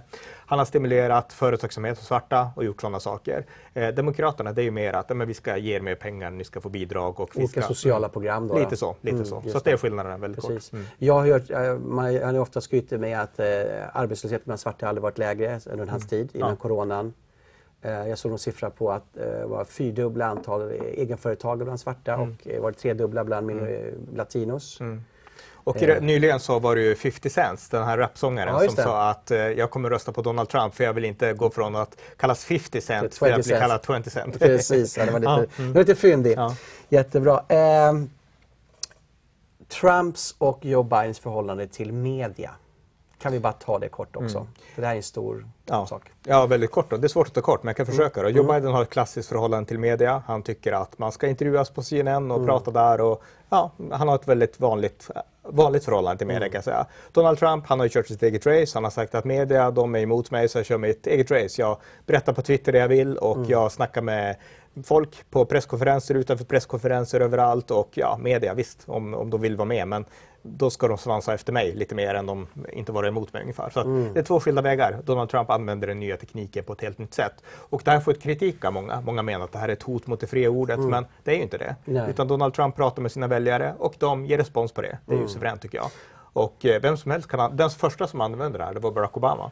Han var ju liksom sociala... Det blev han ju hyllad för detta. Ja, han var ju de sociala ja. mediernas kung tjugohundraåtta. Precis. Och sen gjorde Donald Trump samma sak, fast gick steget längre, ja. för tekniken utvecklades ja. och så. Eh, Barack Obama hade en Blackberry, ingen ja. vet vad det är idag. Liksom, sådär. Jag menar, så att det är ju som... Eh, ja, Donald Trump gör som Barack Obama, fast mm. en annan ideologi och en annan retorik också då kanske. Men, men, det, är... Ja, men det är inget hot. Det är inget hot. Men det kritiserar då att han, han slinter med tummen väldigt ofta och skriver konstiga grejer, eller? Ja, så jag vet inte om... Ja, det gör han, men mm. han är en människa som alla andra. Jag tycker, mm. man, visst man kan säga att president borde inte göra så, men mm. alltså, vad är en president? Är presidenten en ängel? Är presidenten kung? Nej, mm. utan han är en vanlig person som twittrar. Och tar man honom för vad han är så tycker jag inte att man behöver göra så mycket av det. Mm. Utan det intressanta det är hans konkreta politik, och överlag så tycker jag att den är bra. Just det. Finns det en partiskhet emot Donald Trump i den amerikanska medien? Ja, det gör det. Mm. Och i min bok här då, Donald Trump är synnerligen amerikansk president, så tar jag upp väldigt mycket om den här partiskheten i amerikansk media. Så att det mm. finns oerhört mycket om, om det. Mm. Just det. Eh, superintressant att prata. Vi skulle egentligen vilja ha en timme till, men det har vi inte. Eh, jag skulle bara vilja kort också fråga. Eh, det här valet är ju inte bara ett presidentval. Vi talar, vi talar om maktfördelning. Mm. Vi tror nästan att presidenten är en kung, även fast han har då en väldigt starkt framträdande roll i amerikansk politik. Mm. Vi har ju också eh, valet i kongressen och senaten. Mm. Hur ser det ut där? Och skulle exempelvis då senaten tippa över till demokraterna och kongressen har så demokraterna, så blir ju presidenten en lame duck, eller hur? Mm. Mm. Han kan inte göra någonting egentligen. Nej. Nej. Eh, hur ser det ut? Ja, så, som det är nu så styr ju republikanerna senaten och demokraterna styr representanthuset, och hela representanthusets fyrahundratrettiofem medlemmar är väl står på val nu. Och i senaten så tror jag att är, jag har ingen koll om det. trettiofyra ja, platser. Okej, okay. Just det, står stå uppe för spel då. Mm. Och av dem så är det ju inte alla som är valbara, utan man vet att de här distrikten är säkra demokrater och de här är säkra republikaner. Så att, mm. som det ser ut nu väldigt, ja, lite förenklat, så sannolikt så behåller demokraterna representanthuset. Eh, och ja, kan de ta senaten? Det är frågan. Kommer mm. de att kunna ta senaten från republikanerna? Vi får se. Men eh, jag tror nog republikanerna behåller det, men, mm. men det är svårt att säga. Just det. Mm. Om det nu skulle bli eh, en, en landslide för, för Trump, mm. tror du att de, de skulle kunna också då ändra maktförhållandet i kongressen? Ja, så det brukar ofta gå hand i hand. Inte alltid, men det. ofta gör det mm. det. Mm. Mm. Vi har också spelat in nu med, både med kravallerna och coronaresponsen och så vidare. Så kan ju blanda om leken rejält ja. just nu, ja. åt vilket håll som helst. Ja, så är det. Så är det. Eh, jättebra. Eh, kan vi bara kort också nämna att vi, vad som skiljer här året från tidigare röster är coronan, och då innebär att fler har röstat också i förtid mm. och vi har fler poströster. Mm. Och sen har vi då de som väljer på valdagen. Vill du kort säga någonting om detta? Eh, vad som är annorlunda mot tidigare mm. och vad som kan vara en osäkerhet i det här? Coronan har gjort att många poströstar tidigare, förtidsröstar mm. och eh, det finns ju mycket problem då med det systemet. Donald Trump pratar om valfusk, jag tror han överdriver lite grann, men mm. problemet finns, och framförallt så kan det bli en överbelastning. Jag menar, i Sverige kan vi också poströsta, men då räknas alla röster samma dag, alltså på valdagen, så att man får resultatet på kvällen. Eh, I det här amerikanska valet så är det inte säkert att det kommer att bli så, eh, mm. utan det kan hända att det kommer in många röster eh, långt i efterhand mm. och då kan det hända att till exempel man säger att på valdagen Donald Trump vann den delstaten, men sen kommer det kanske in röster som säger mm. när Joe Biden vann där, och då kanske den delstaten blir avgörande för hela utgången. Så att det är ett system som har mm. väldigt många problem i U S A, det här det. poströstningssystemet. Och vad det innebär för valkvällen, ja, det är väl att vi kanske inte får veta resultatet på ja, valkvällen. Precis. Och det är inte bra för demokratin. Nej, och så. Men U S A är tyvärr i den situationen. Så det är inte säkert vi kommer veta vem som har vunnit den fjärde november för oss här i Sverige då? Utan nej, kanske utan, inte. Nej. Ronny, det har varit jätteintressant att du har eh, delat med dina kunskaper och analyser. Och eh, vi tackar dig att du har kommit. Och eh, när här sänds den tredje november så står vi inför en väldigt spännande val som tror jag kommer avgöra U S As riktning på ett sätt som inte har skett på väldigt, väldigt länge i U S A. Mm. Det är både de republikaner och demokraterna känner så att det här är ett ödesval för U S As väg framåt. Mm. Tack så jättemycket, Ronny. Tackar. Och tack du som har lyssnat, och eh, vi kommer snart veta resultatet av det här spännande valet i U S A. Tack så mycket!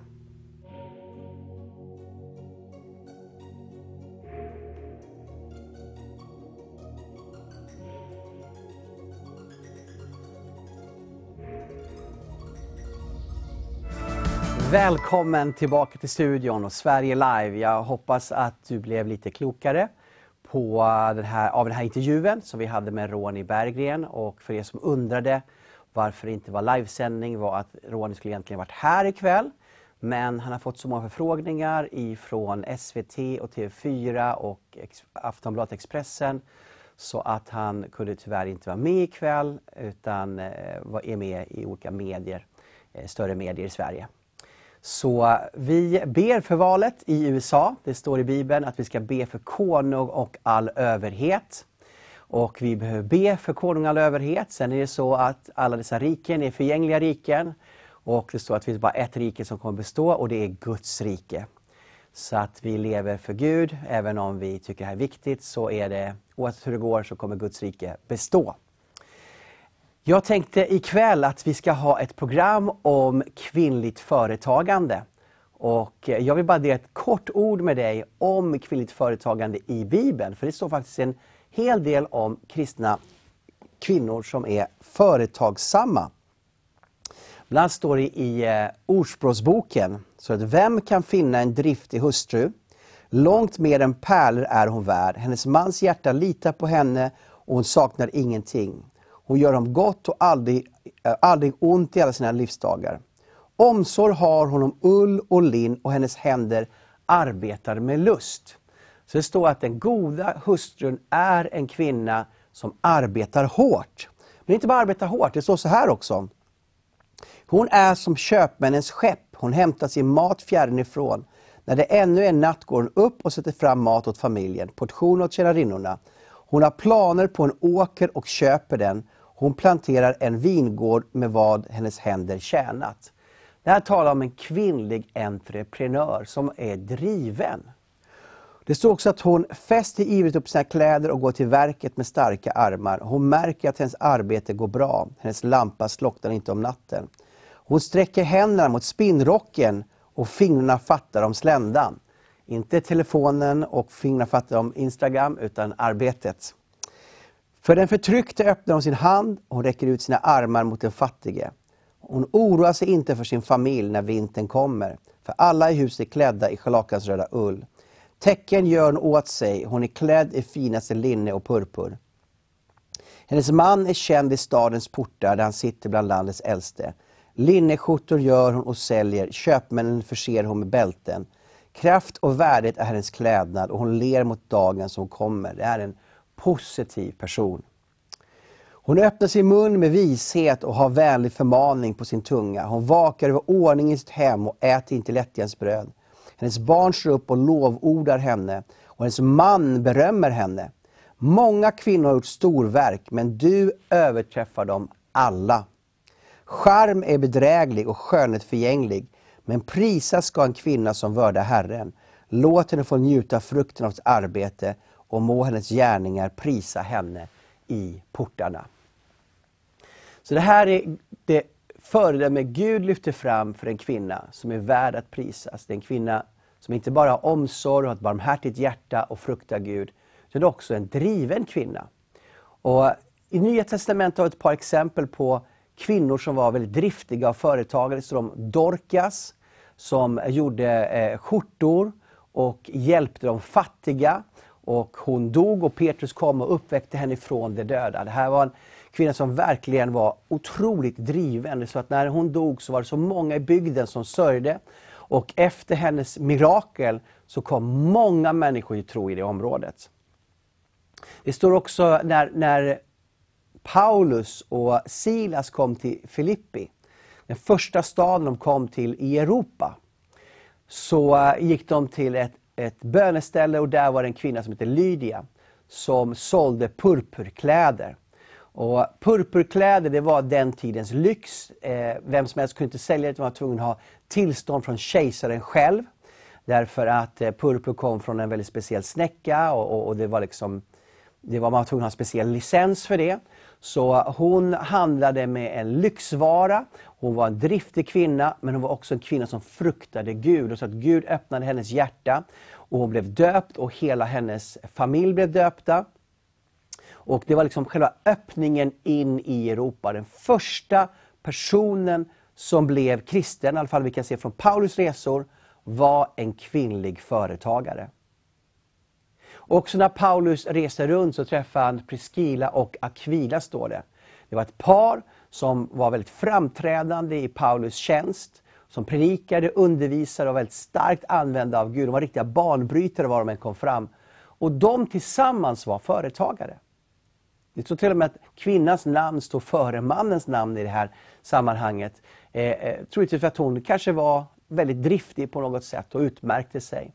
Så, så Bibeln lyfter fram kvinnliga företagare. Och det är kvällens tema. Vi ska lyfta fram ett par driftiga kvinnor som verkligen är brukade Gud i näringslivet och som älskar Jesus samtidigt.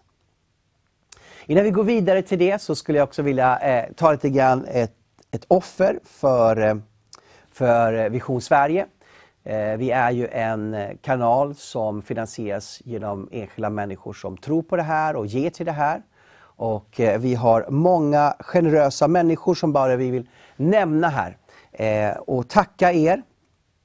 Vi har eh, Malin Dorothea Johansson har gett en gåva på sjuttiofem kronor. Mats Stenvall eh, har gett en gåva. Vi har Elita som har gett hundra kronor. Ingvar Bäckrud har gett hundra. Ranghild Neumann hundra kronor. Carl Gustav Hen har gett hundra kronor. Och Ture Gustafsson är tvåhundra kronor. Birgitta Valfridsson är tvåhundra kronor. Vi tackar dig. Och Etel Djurberg har gett tvåhundra kronor. Och Ingberg Bernhard tvåhundrafemtio. Inga Egenus Pagreus trehundra. Eh, vi har Hurtig femhundra. Lars är ett femhundra. Någon som heter Ann-Maria är ett femhundra. En kvinna som heter Helga är ett femhundra. Och br- en bror, kära bror, du är ett femhundra. Tack så mycket. Vi har Gärda ett femhundra. Och Erling är ett femhundra. Elsy femhundra. Ingegärd tusen. David är tusen. Eh, Gert är tusen. Eh, eh, vi har någon från Swedbank. Det är inte Swedbank, det har gått via Swedbank på tvåhundrafemtio. Excella fyrahundra och eh, något företag också har gett femhundra. Karin Bitterstrand femhundra och Helen har gett femhundra och Eva har gett femhundra. Och så har vi Eva Ladlin som har gett tretusen. Och David Berggren har också stått med med tusen. Och Martina har gått in som en Nehemja-sponsor med femhundra kronor i månaden. Vi bara tackar för de här gåvorna. Eh, vi vill bara nämna er därför att vi är väldigt tacksamma att det är just ni som har gett det här och eh, har ett hjärta för arbetet. Tack så jättemycket att du gör det här möjligt. Och eh, om du vill ge till Vision Sverige så har du eh, swishnummer som kommer upp här. Och eh, vill du bli en partner så eh, kan du smsa eh, numret. Eh, sms-numret, skriv partner, så kan vi hjälpa dig att vara månadsgivare. Och också vara en hemjagivare om du vill, att stå med oss och ge en byggsten till arbetet och skydda eh, Vision Sverige så vi kan fortsätta de här fantastiska vittnesbörden som kommer kväll efter kväll efter kväll. Och hela tiden ar- expandera arbetet med nya program. Vi har precis nu börjat med Hotspot som ett samhällsprogram också utifrån kristens syn. Och vi har på många olika språk och människor blir ständigt frälsta genom det här arbetet. Så vill du stå med så ge en gåva. Så Gud välsigne dig och tack så jättemycket att du står med oss. Ska vi höra en lovsång och ska vi sedan få lyssna till Deborah Williams story som kristen företagare. Välkommen tillbaka till studion och nu har jag en spännande gäst som jag är jättenyfiken på att få höra mer om. Och det är Deborah Williams. Hejsan. Välkommen Deborah. Tack så mycket. Kul att se dig. Detsamma. Det var faktiskt länge sedan jag såg dig. Ja. Det var, du var elev på Focus Business School för tre år sedan eller? Något sånt? Någonstans där. Någonstans där, precis. Ja. Du åkte ända från Nyköping till Stockholm varje onsdag. Lördag. Var det lördag? Ja, jag tror det. Ja. Eller? Ja, jag blev osäker. Det var mitt i veckan. Ja, det kanske var. Ja, onsdagens där. Ja. Så åkte du varje vecka i sex månader nästan, fem månader. Mm. Och kom för att gå Business School. Stämmer. Och du kom för att du har en entreprenörsgåva. Ja. Det är jag helt övertygad om utifrån ja. ditt liv. Eh, innan vi går in på och prata om det så vill jag att du ska presentera dig själv lite grann, Deborah. Berätta lite vem du är. Ja, Deborah Williams, trettiofyra mm. år, född och uppvuxen i Nyköping. Mm. Eh, jag är utbildad informationsdesigner. Mm. Informationsdesigner, vad är det för någonting? Ja, det är egentligen design i rum. Hur, hur hittar vi som lättast när vi kommer in på ett ställe? Hur följer vi skyltning? Hur vet vi vart vi ska ta vägen? I miljöer runt oss. Så då jobbar enkelt. Du med butiker då mest, eller? Jag jobbar mer eh, med privatpersoner. Mm. Jag jobbar med företag också. Mm. Men mycket, företag, mycket privatpersoner och mycket vid försäljning av lägenheter. Jaha. För det handlar också, in, kanske inte så mycket om att hitta, men vilket budskap ger Just bostaden. Det. Just det. Så det är ju lite det, vilket budskap, budskap finns i rummet. Det är Just det, det. Mm. jag utbildar inom. Ja, startade det företaget eh, som en enskild, enskild firma tjugohundratretton. Och sen efter det har det bara gått vidare. Och du är nygift också? Ja, sen ett år tillbaka. Sen ett år tillbaka. Yes. Och två ska bli? Tre. Tre, precis. Så du är höggravid här. Då? Ja, två månader kvar. Ja, jättespännande, jättekul. Mm. Gott, Deborah. Eh, jag tänker så här. Du har, hur många företag har du? Jag har dels då mitt inredningsföretag. Mm. Som, som du driver med en annan kvinna? Med en annan tjej, mm. yes. Sen har jag ett eh, säsongscafé som bara är öppet på sommaren som jag driver själv. Eh, Var ligger den någonstans? Oxelösund, mm. ute, ute i skärgården kan man säga. Och sen så har jag ett bageri och tre andra kaféer eh, som jag också driver. Tre med. andra kaféer? Ja. Var ligger de någonstans? Eh, ett av dem ligger i Oxelösund, där även bageriet ligger, och två stycken ligger i Nyköping. Wow, hur hinner du med allting? Ja, bra planering. Jag har ja. en lista på telefonen som jag följer. Wow. Steg för steg, varje morgon kollar man på den. Väldigt organiserad alltså? Ja, jag är mm. bra på organisation faktiskt. Mm. Så ja, det är bara att prioritera. Kul. Mm. Jag sa innan du kom hit att du hade tre företag, men jag hade fel. Du hade alltså sex företag egentligen. Ja, mm. det blir väl det. Mm. Ja, sex. Två, tre kaféer, ja, det bageriet stämmer. Och sen var det ytterligare ett kafé och ett inredningsföretag. Just det, precis. Ja. Ja, kul, kul. Sex verksamheter där. Just det. Mm. Hur kom du in på att bli företagare? Har du alltid burit där inom? Du har alltid varit företagsam eller? Nej. Lite? Men pappa har alltid sagt att eh, om du blir din egen chef så bestämmer du dina egna tider. Var han egen företagare eller? Inte egentligen. Han, jobbar, han har alltid jobbat som anställd. Sen har han haft några firmor vid sidan av. Men han har egentligen alltid jobbat som eh, anställd. Mm. Men eh, jag tror att när jag utbildade mig till informationsdesigner, så precis som du frågade, vad är det för någonting? Det är inte så ofta man får se en tidningsannons där det står informationsdesigner sökes liksom.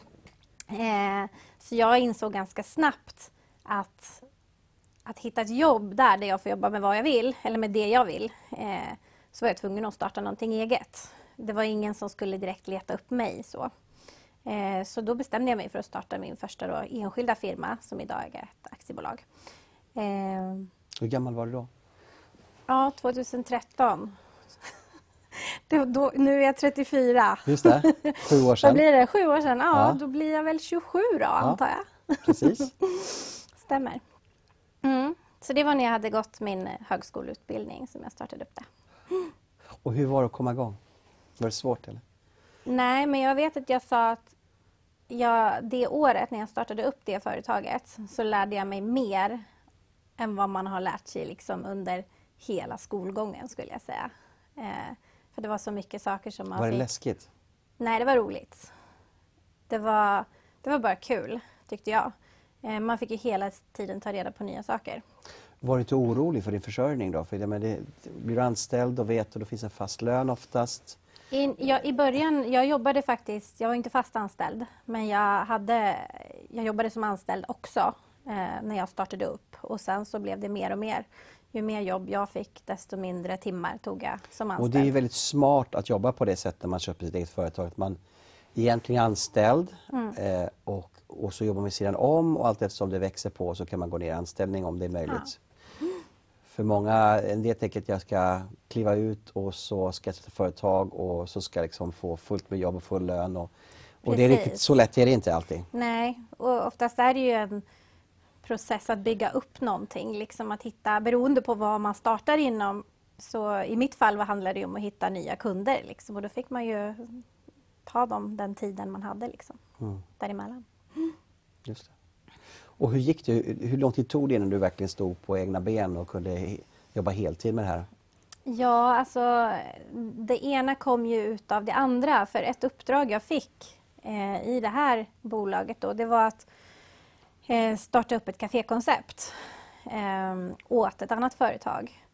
Vilket jag gjorde, jag tog fram konceptet, eh, startade upp det och så gick det väldigt bra. Eh, och det är det eh, säsongskaféet som jag idag har eh, köpt ut från det företaget. Det som heter Kafévåfflan tror jag heter, va? Skärgårdsvåfflan. Skärgårdsvåfflan. Ja. Och det var en artikel i Världen idag om dig här ja, i somras. Det var ja. ett heluppslag tror jag, två ja. sidor till och med. Det blev stort. Ja, fantastiskt. Ja, ja. Hon besökte mig. Så det, det ena gav det andra. Mm. Och det är väl ofta så det är, att man sitter inte med någon sån här masterplan och sen så blir det precis som man har planerat, utan egentligen handlar det kanske om att komma igång och sen så leder bollen rullar på och så leder det ena till det andra och plötsligt ser en situation som du kanske aldrig hade tänkt för några år sedan, eller? Nej, det var ju precis, alltså då hamnade jag i kafébranschen helt plötsligt och nu har jag bagerier och fler kaféer. Eh, och det kom ju egentligen från att jag började med att skulle ta fram en logotyp och titta på liksom konceptet för just skärgårdsvåfflan. Vad ska, vad, liksom, vad ska det vara för inredning? Vad ska man ha för kläder? Hur ska vi branda det liksom? Så att utifrån det så tog jag över det, började driva det och sen så... Och hur kommer du att börja driva det? Men det, det är inte naturligt steg att man tar fram en branding och sen tar man över ett café. Nej, alltså, hur, hur, kanske inte. Hur skedde, en, hur skedde den där processen? Har du ens tänkt på det själv? Nej, men jag vet, det blev väl att jag kanske tog över... Det började med, med branding, men sen så var det väl mina idéer som någonstans eh, tog konceptet framåt. Eh, och... Jag tog över mer, de som jag gjorde åt ville inte hålla det kvar och till slut så gick jag in som delägare först. Och sen... Så du hade drivet ja, det var... i processen att utveckla egentligen? Precis, så var det. Eh, så först gick jag in som delägare och sen förra året så köpte jag ut de andra ägarna och nu driver jag det själv. Just det. Och du hade ett kafé, bageri också kopplat med det här? Ja. In... På i samma ställe då eller? Nej, det, det är inte kopplat till, eller alltså bolagsmässigt är det inte kopplat till skärgårdsvåfflan. Men jag driver det också tillsammans med en annan eh, affärspartner. Och det är ett året runt bageri som, som, som bakar till alla våra tre andra anläggningar. Bakar bröd och... Så du är din egen underleverantör? Precis. Är, är det fler som köper från bageriet då? Eller bara... Vi har fler kunder men vi är våra egna största kunder liksom. Mm. Så. Smart. Mm. Just det. Um, hur kommer det upp de andra kaféerna då? Eh, det första tog jag över, det köpte vi ut. Vi fick frågan, eller egentligen, egentligen skulle jag göra inredningen där också. Så började det. Väldigt eh. intressant mix här, hur din inredningsgåva gör att du köper upp kafé efter kafé. Ja. Mm. Det har alla hört talas om det. Nej, men jag tog fram ett inredningskoncept till det kaféet. Eh, och... Eh, Han då som idag är min affärspartner, han eh, jobbade lite med ekonomin för det företaget för att se hur, hur de skulle gå vidare liksom. Eh, och de planerade inte att sälja då, men det slutade med att han och jag köpte ut det istället. Så vi träffades eh, där, köpte ut det. Och sen har vi köpt ut eh, fler anläggningar från de som ägde tidigare. Så där kommer då den andra kaféet in då? Och bageriet. Och bageriet, mm. ja precis. Vad heter de här kaféerna? Man skulle åka ja. förbi Ny- Nyköping, Nyköping. Så, måste, så måste man ju komma förbi din, dina kaféer och fika, inte något annat kafé. Nej men det måste man. Mm. Eh, Café Vardagsrum ligger i centrala Nyköping i en galleria. Sen eh, för ett och ett halvt år sedan köpte vi ut eh, Kumlins konditori som också ligger i Nyköping vid torget som är faktiskt Nyköpings äldsta kafé. Eh, bageriet ligger i Oxelösund och heter Birgers konditori. Och eh, säljenheten som ligger i Oxelösund heter Elsas Café och Bistro. Mm. Fantastiskt, fantastiskt. Ja. Eh, hur, har du upplevt Guds ledning i det här? Hur, hur, Eller liksom, du bara kommer över det, men upplever att Gud leder dig i det här? Jo, men mycket ser man ju kanske mer i efterhand, mm. skulle jag säga. In, inte kanske i för, förhand, men jag har ju fått stora välsignelser mm. genom det här. Eh, och kan vara med också och välsigna. Vi är ju mycket, ja, men inte minst bröd och allting till överblivet till, ja, till kyrkorna i Nyköping som jobbar med hemlösa, som jobbar med missbrukare. Så att det är ju en möjlighet att få vara med och bidra till eh, församlingarna på ett annat sätt mm. eh, än vad jag hade kunnat göra om jag hade varit anställd. Liksom. Just det. Så. Det, är, det är så kul. Jag, vi har ett nytt program som heter Hotspot då, eh, mm. som jag får vara programledare för. Eh, vi kommer ha ett program längre fram här om två veckor där vi just talade om hur eh, i den förmärkta kyrkan så såg man att vad en företag var ett sätt att tjäna Gud. Mm.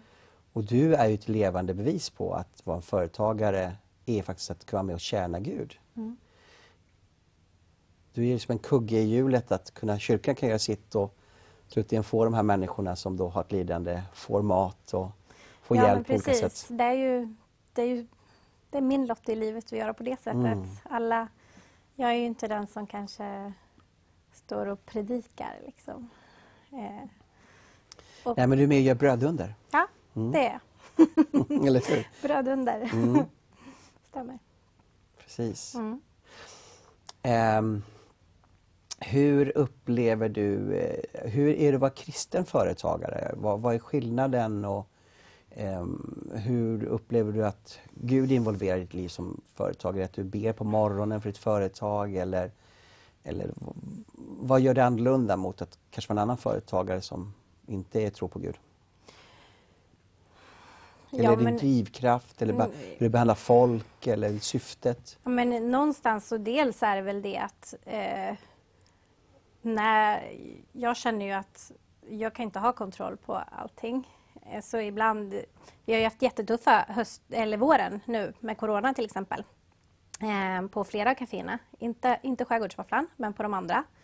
Och nu får vi se vad som händer igen. Men det är ju en sån grej som jag känner så här, jag kan inte kontrollera det.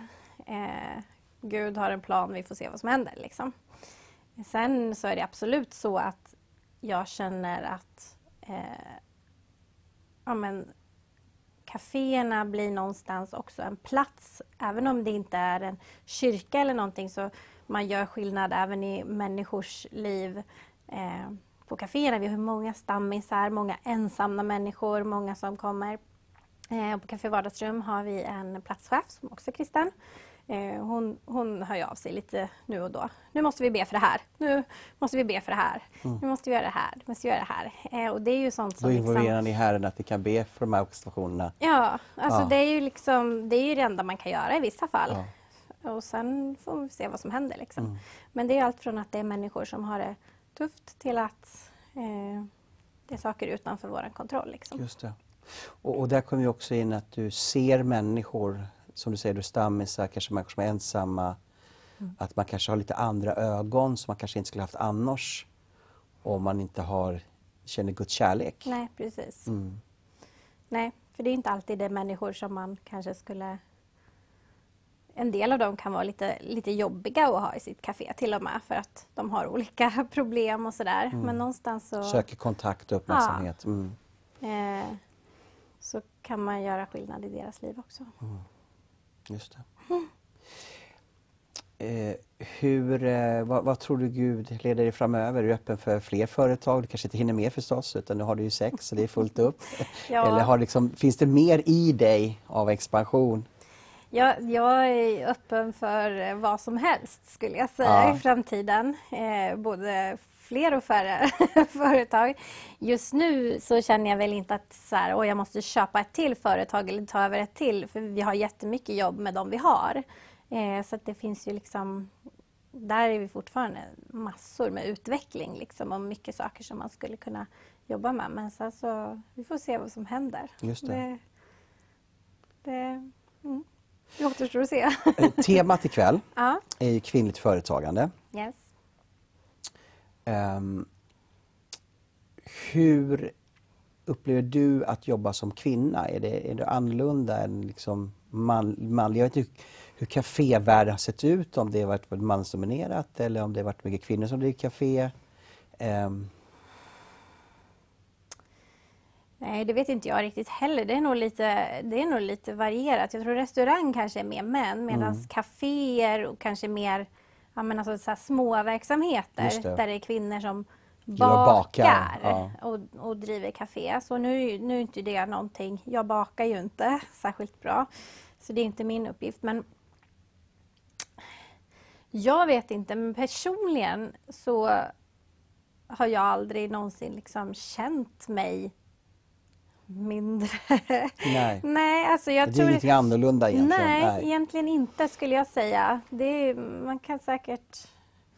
Det är säkert många kvinnor som blir utsatta för mm. sådana saker. Jag tar inte sånt. Nej. eh, och jag kan faktiskt inte komma på något, något tillfälle där jag känt mig liksom sämre behandlad eller mm. liksom annorlunda behandlad för att jag varit kvinna. Eh, du måste ju vara ett föredöme för andra unga kvinnor kanske också. Eh, har du något på något form av att få lite mentor för andra tjejer kring företagandet eller dina anställda på något sätt? Eller? Jo, men sånt är det ju. Dels så är det många, många av mina anställda tjejer som kommer och frågar, och de, de som har liksom samma typ av eh, vision att kunna någon gång starta någonting eget. Sen har jag fått vara mentor för många sådana här U F-företag och just så det. Också. Det är ju också väldigt roligt. Är du kopplad då till gymnasierna på något sätt? Ja, det är ju det är oftast, det är väl oftast lärare tror jag som rekommenderar företagare i stan liksom. Och sen så hör de av sig lite beroende på vad de har för typ av men, idé som de ska mm. jobba med under året. Så det har ju varit lite, lite blandade företag. Några inom just café och några ja. Som har varit mer inom design och så. Och det passar ju båda dig då. Ja, precis. Ja. Häftigt. Så uh, lite sånt blir det ju. Och det här är du kanske aldrig trott för åtta år sedan när du utbildade dig att jag ska ändå driva sex företag och jag ska ha mentor för unga människor i företagande. Och... Ja, nej, det hade jag nog inte trott. Och inte inom kafébranschen heller. Nej. Så det var en överraskning. Och tänk vad Gud leder, vad man aldrig anar faktiskt. Mm. Ja. Vi ska komma tillbaks, Deborah, mm. eh, men först ska vi lyssna på lite lovsång igen. Yes. Så eh, ska vi få höra mer om din story. Så, välkommen tillbaka till Sverige Live och våra månatliga specialprogram som heter En god förvaltare tillsammans med Focus Business School. Vi har de här programmen för att uppmuntra dig som eh, har en gåva eh, att vara entreprenör. Eller kanske inte ens mer att du har en gåva, utan det är bara en naturlig tid, vilket för sig är en gåva. Men alla människor kanske inte ens är medvetna om att de ska bli entreprenörer. Men Gud har en plan för deras liv.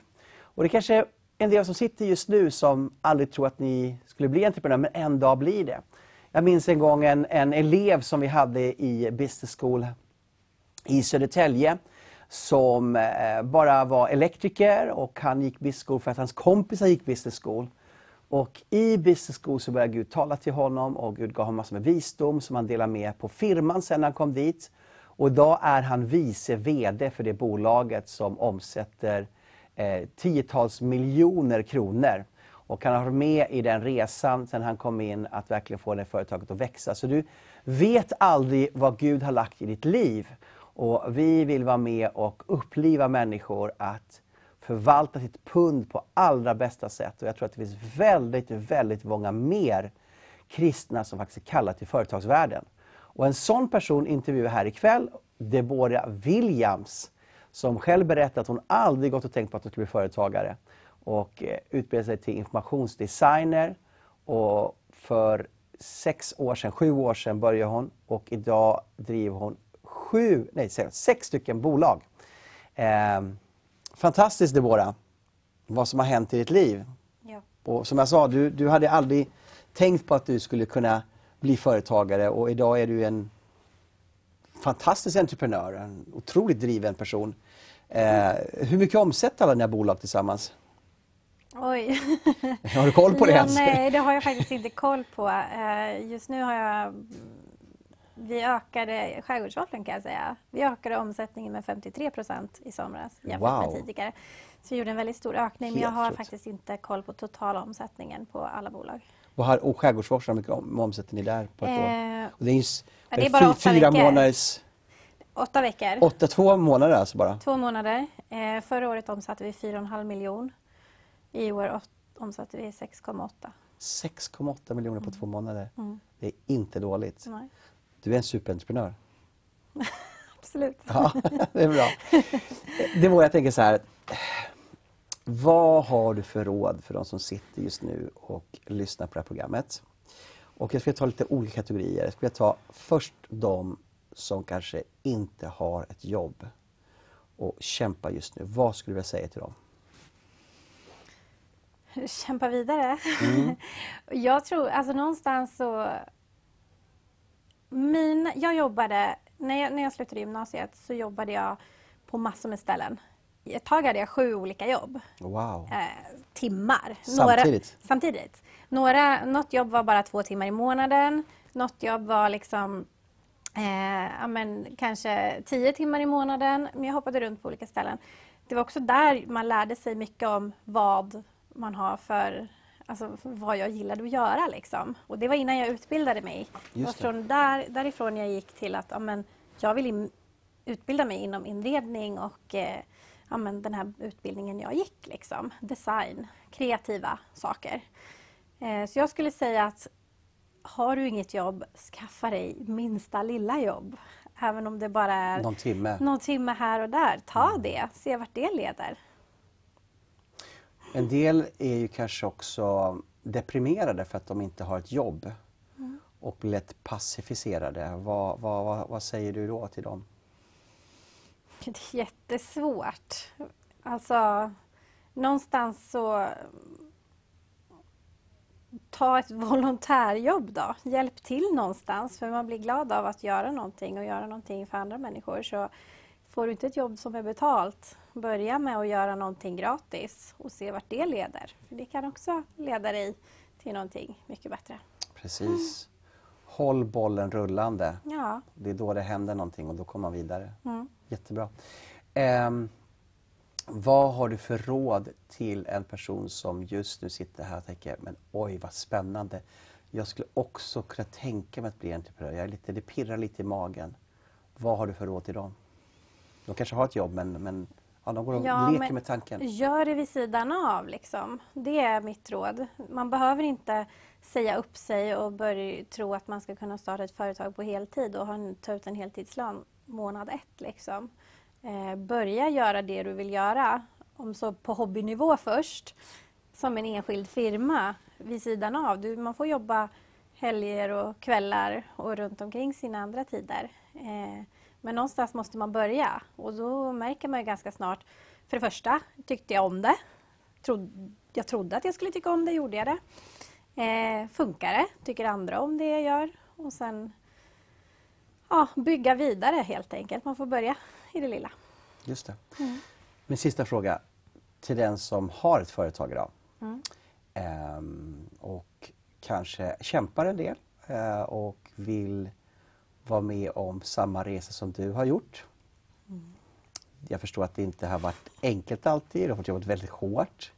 Men har du några kloka tankar att ge dem eh, som du tycker att det här har varit på något sätt hemligheten till att det funkar för mig? Du kanske inte har liksom artikulerat det alltid, men som du kanske kom på just nu att det här har nog varit liksom orsaken till att det har gått som det har gått för mig. Ja, det är också jättesvårt. Jag, någonstans så är det ju hårt jobb. Mycket, mycket jobb och mycket, mycket timmar och väldigt mycket jobb utan betalt också. Man kan inte förvänta sig att få betalt för alla timmar mm. man gör. Eh, så någonstans är det ju, det är liksom den första inställningen. Man måste inse att man bygger någonting som man förhoppningsvis får betalt för i framtiden. Och då kan man inte vara negativ och gå kring och klaga och tycka synd om sig själv kanske? Nej, det, det hjälper ju ingen. Jag tänker mig att man, någonstans så måste man bilda sig en vision om vart man vill komma och sen så får man jobba för att komma dit. Är allting i små detaljer, både i stort och i smått. Jag är ganska alltså jag är ganska så här petig med småsaker. Liksom. Ibland kanske de sakerna är helt irrelevanta i det stora. Det känns lite irrelevant i det stora hela, men men många, många små saker gör också, alltså det är någonstans det som bygger upp saker till något bra. Och det bygger bra. Excellens. Ja. Och jag antar, jag har inte sett den förut, men jag antar att du har excellens i ditt företag. Ja, jag försöker i alla fall, jag är på väg. Man har ett intresseksbolag på väldigt få år om inte man har det. Nej. Mm. Jättekul att få prata med dig, Deborah. Jag vet att du ska komma tillbaka om en stund, mm. men vi ska lyssna på lite musik. Och så ska vi ha in en annan gäst, en annan ung kvinna. Hon är lite yngre än dig. Mm. Eh, jag tror att hon var lika gammal ungefär nu som du var när du bildade den här bolag. Så att okay. hon, du har kommit en bit och hon är liksom precis i starten. Mm. Eh, så vi ska lyssna på henne. Men innan vi eh, lyssnar på musik och hör mer om de här spännande berättelserna. Hur Gud tar en person och tar dem på en resa som, är, eh, som alla kan drömma om. Så vill jag uppmuntra dig att vara med också och sponsra Focus Business School. Deborah här, hon har varit en av eleverna i Focus Business School. Och Hosanna som vi snart ska intervjua har också gått Focus Business School här i Stockholm. Och eh, vi jobbar i Sverige, men vi jobbar framförallt ute i världen med att skapa entreprenörer. Som kan komma från en situation där de inte ens har försörjning. Går Focus Business School, Gud tar dem på en resa och idag har de anställda. Vi jobbar med allt från människor i fattigaste Afrika till människor i fängelser, till romer i Östeuropa. Vi jobbar mycket i Asien och Sydamerika. Så eh, vi, vi är en ideell förening, så att det är inte så att vi tjänar pengar i massor av bolag och sen så är det här liksom en business i, utan det här handlar om en annan sak, det är en kallelse där vi vill hjälpa människor ut ur fattigdom. Det här är en fattigdomsbekämpningsskola framför allting annat. Även fast i Sverige så möter man kanske mer en skola som ska hjälpa en själv, så är nittio procent av det vi gör är ute i världen att hjälpa fattiga människor.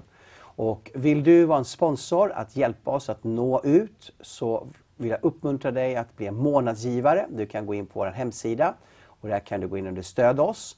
Eller kan du swisha in på det här numret just nu och ge en gåva till Focus Business School. Eh, vi kommer behövas mer än någonsin nu efter coronan kommer över. För det är miljoner människor vars liv har slagit sönder.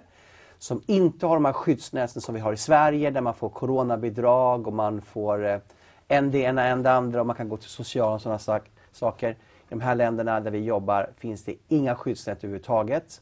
Och vi behöver hjälpa dem och hjälp oss att hjälpa dem. Så Gud välsigne dig om du ger en gåva till Focus Business School så att vi kan utrota fattigdom och hjälpa människor att använda sin gudagivna gåva att vara entreprenörer och skapa jobb till andra. Hej, välkommen tillbaka. Eh, för dig som är ny så har vi precis intervjuat Deborah Williams, en fantastisk kvinna som är så driven. Eh, och det är en förmån att få träffa sådana här människor som har den här enorma energin inom sig och kan skapa någonting. Och människor som har den gåvan att kunna skapa, de skapar inte för sig själva först och främst. De skapar för andra.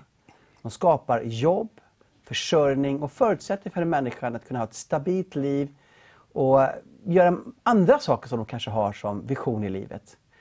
Jag tror att vi alltid förstår vad viktigt det är med entreprenörer. De är, de är verkligen en livsnerv i ett samhälle.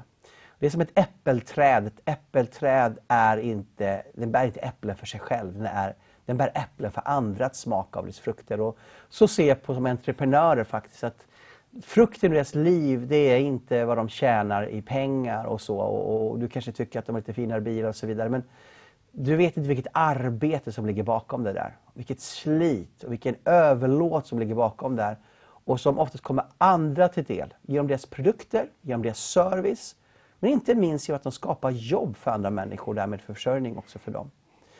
Jag har en annan kvinna här ikväll. Hon heter Hosanna Emanuel. En tjej som jag har följt sedan hon var tonåring. När jag var ungdomspastor i Södermalmskyrkan så blev hon frälst och var brinnande för Gud. Idag är hon en kvinna som är full av visioner och är fantastiskt duktig. Vi ska höra en historia här. Välkommen Hosanna. Tack. Kul att se dig igen. Ja, samma. Det är kul att se din resa. Jag tycker det är så spännande. Jag har ju sett dig sedan du var liten tonåring. Mm. Och, och mötte Jesus när du var fjorton år. Mm. Och eh, du har varit här förut. Eh, intervjuat dig två gånger tror jag. Mm. Och så vi, ska, vi ska inte ta din frälsningshistoria och allt det där. Eh, fast den är, den är ju så spännande. Mm. Utan kvällens program är ju då en god förvaltare som vi har då med Biskol här på T V Sverige. Vision Sverige. Och eh, vi har som tema kvinnligt företagande idag. Och du har ju alltid burit inom dig att bli en företagare sedan du var ett barn. Kan inte du berätta lite grann om den här uh, glädjen du har haft att skapa kring mat? Ja, alltså jag alltid, sen när jag var liten har jag alltid bakat. Jag är mm. konditor och bagerska nu i vuxen ålder. Men jag har sett, när jag kollar tillbaka, jag har ju sett hur det har varit hemma, att jag alltid har bakat och serverat. Och vilken familj. Ålder talar vi om då? Från... Alltså jag vet inte, kanske fem, sex. Alltså jag bakade alltid med mamma, wow. Hjälpte alltid henne. Men mina starka minnen var när jag gjorde det själv, när jag var kanske åtta, nio, tio mm. och uppåt. Jag, jag gillade verkligen och skapa den här atmosfären, glädje. Kunna servera min familj, för då var de som var när, som, som åt mest. Då, då.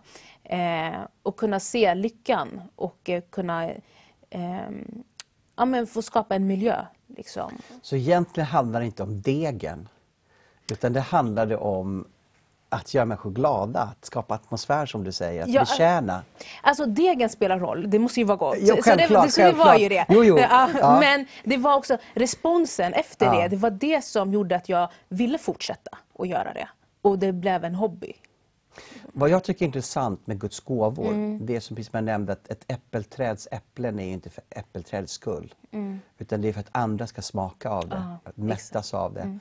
Och det tror jag också, alltså Guds gåvor i oss. Det finns alltid en glädje mm. i gåvorna. De, de älskar att bli manifesterade.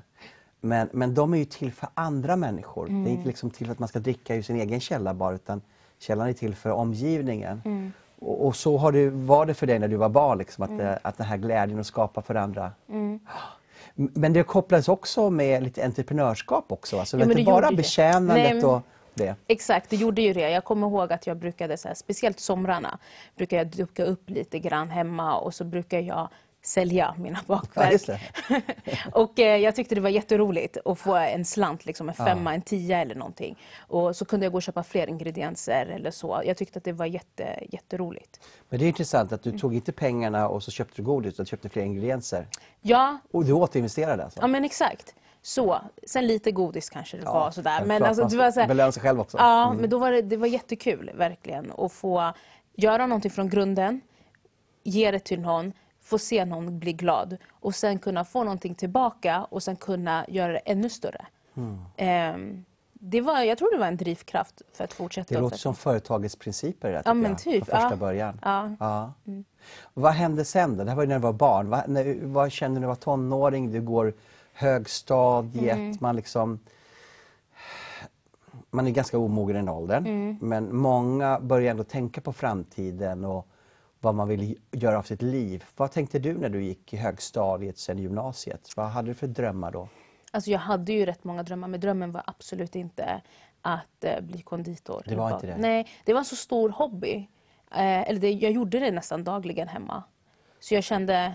Du kopplar inte ihop det med din... Nej, det kändes som att om jag skulle ha ett yrke eller ja. gör, då skulle jag bli kanske diplomat, ambassadör, jobba med globala frågor. Och så. Det pluggade jag också i gymnasiet. Jag tycker det var jätteintressant att hjälpa... Alltså när, jag, när jag hör det, ja. jag tänker så här, Gud brukar alltid ge en kombo. Ja. Så vem vet om ditt företag ska leda till att du ska också jobba internationellt? Ja, säkert. Har du det i dig kanske, eller? Ja, det har jag, ja. verkligen. Ja. Det har jag. Eh, jag älskar ju också att resa och, eh, och så. Jag tror det kommer komma mer och mer. Mm. Mm. Okej, okay, men då hade du det här i alla fall, det här internationella i dig. Mm. Eh, vad hände efter gymnasiet? Efter gymnasiet kände jag att jag ville flytta från Stockholm lite grann. Så då eh, gick jag eh, på en bibelskola i Uppsala och eh, Ja, men där, och jag visste inte riktigt vad jag ville bli eller plugga till. Så det var, jätte, det var några år som var lite jobbiga, men jag visste hur jag ville leva mitt liv. Just det. Jag ville leva det väldigt generöst, mm. eh, äventyrligt och eh, roligt. Liksom. Det var det jag ville ha. Mm. Och så ville jag tjäna Gud också Just i det, det. hela. Eh, men sen så kom jag fram till att gör, alltså förvalta eller utveckla det du verkligen gör, det du har lätt för att göra. Och då var det bakning. Då var det, jag bara, men jag ska... Jag får testa, jag ska bli konditor, bagerska. Sådär. Just det. Mm. Och då gick du någon kurs eller? Jag gick en uh, yrkesutbildning. Just det. Uh, på nästan ett och ett halvt år. Vilka Utbild... år var det här? Hur, hur gammal var du då? tjugotvå tjugotre. tjugotvå tjugotre, ja. Just det. Mm. Sen kom du till Focus Business School. Just det. Var det innan eller efter? Innan. Innan. Mm. Var det efter Bibelskolan direkt eller? Inte exakt, nå- något år efter. Där. Något år efter. Ja. Och varför gick du Focus Business School? Men jag kände, alltså som barn visste mm. jag att jag ville jobba inom entreprenörskap eller företag och så. Men, ja, men jag visste, jag har, jag, jag har liksom, jag hade inte det i släkten att någon, någon var någon förebild som hade... Så du vågade inte tro på dig själv riktigt då, Elmelie, eller? Jag kände att jag behövde någonting att stå på. Eh, någonting... mer erfarenhet, mer kunskap och vishet, de två. Mm. Eh, och det som var bra med Focus Business School var ju att det, det är baserat på Guds ord. Och, mm. och där, där öppnades upp eh, synperspektiv mer för mig. Vågar du tro då efter Focus Business School att jag kan bli entreprenör eller? Stärktes det i dig? Ja, eh, dels av att man fick se, man fick höra eh, lärarna som jobbade. Många var ju entreprenörer, mycket framgångsrika. Och, då var, och de trodde på oss elever som gick mm. där. Och alla du kände det när du ja, lyssnade nej. på dem? Ja, jag var jätteglad. Jag bara tänkte så här hela tiden när jag satt där. Kände ja. Jag, ja, någon gång så kommer jag också leva den här typen av livsstil som de lever. Och kunna göra det här. Och så. Du kanske ändå blir lärare i Focus Business School? Ja, men kanske. Ja. Det var roligt. Ja. Men det var, jätte, ja. alltså, det var jättebra mm. utbildning när jag gick. Det hjälpte mig jättemycket. Mm. Och sen gick du business school då och sen gick du den här uh, konditorskursen. Var det direkt mm. efteråt eller? Men nästan. Ett år efter. Ett år efter. Ansökte jag gick jag där. Mm. Just, och hur lång var det? En och ett, ett och ett halvt år? Mm. Eller? Ja, just så jag, eh, typ tjugohundrafemton mm. tror jag att jag tog min examen därifrån. Eh, sen jobbade jag lite strö. Liksom. Men hela tanken var eh, att jag ville öppna ett café. Du var väldigt målmedveten. Ja. Det var det. Mm. Och jag kände med min utbildning att jag ville ha någonting att stå på. Man kan ju öppna ett café, bara att öppna. Men jag ville, jag ville kunna alla delar. Jag kände ett ansvar. Mm. Mm. Är du en väldigt driven person eller? Jag, jag, jag kan kalla mig för passionerad. Är jag. Just det. Det är jag. Ja, och det ger mig mycket driv. Mm.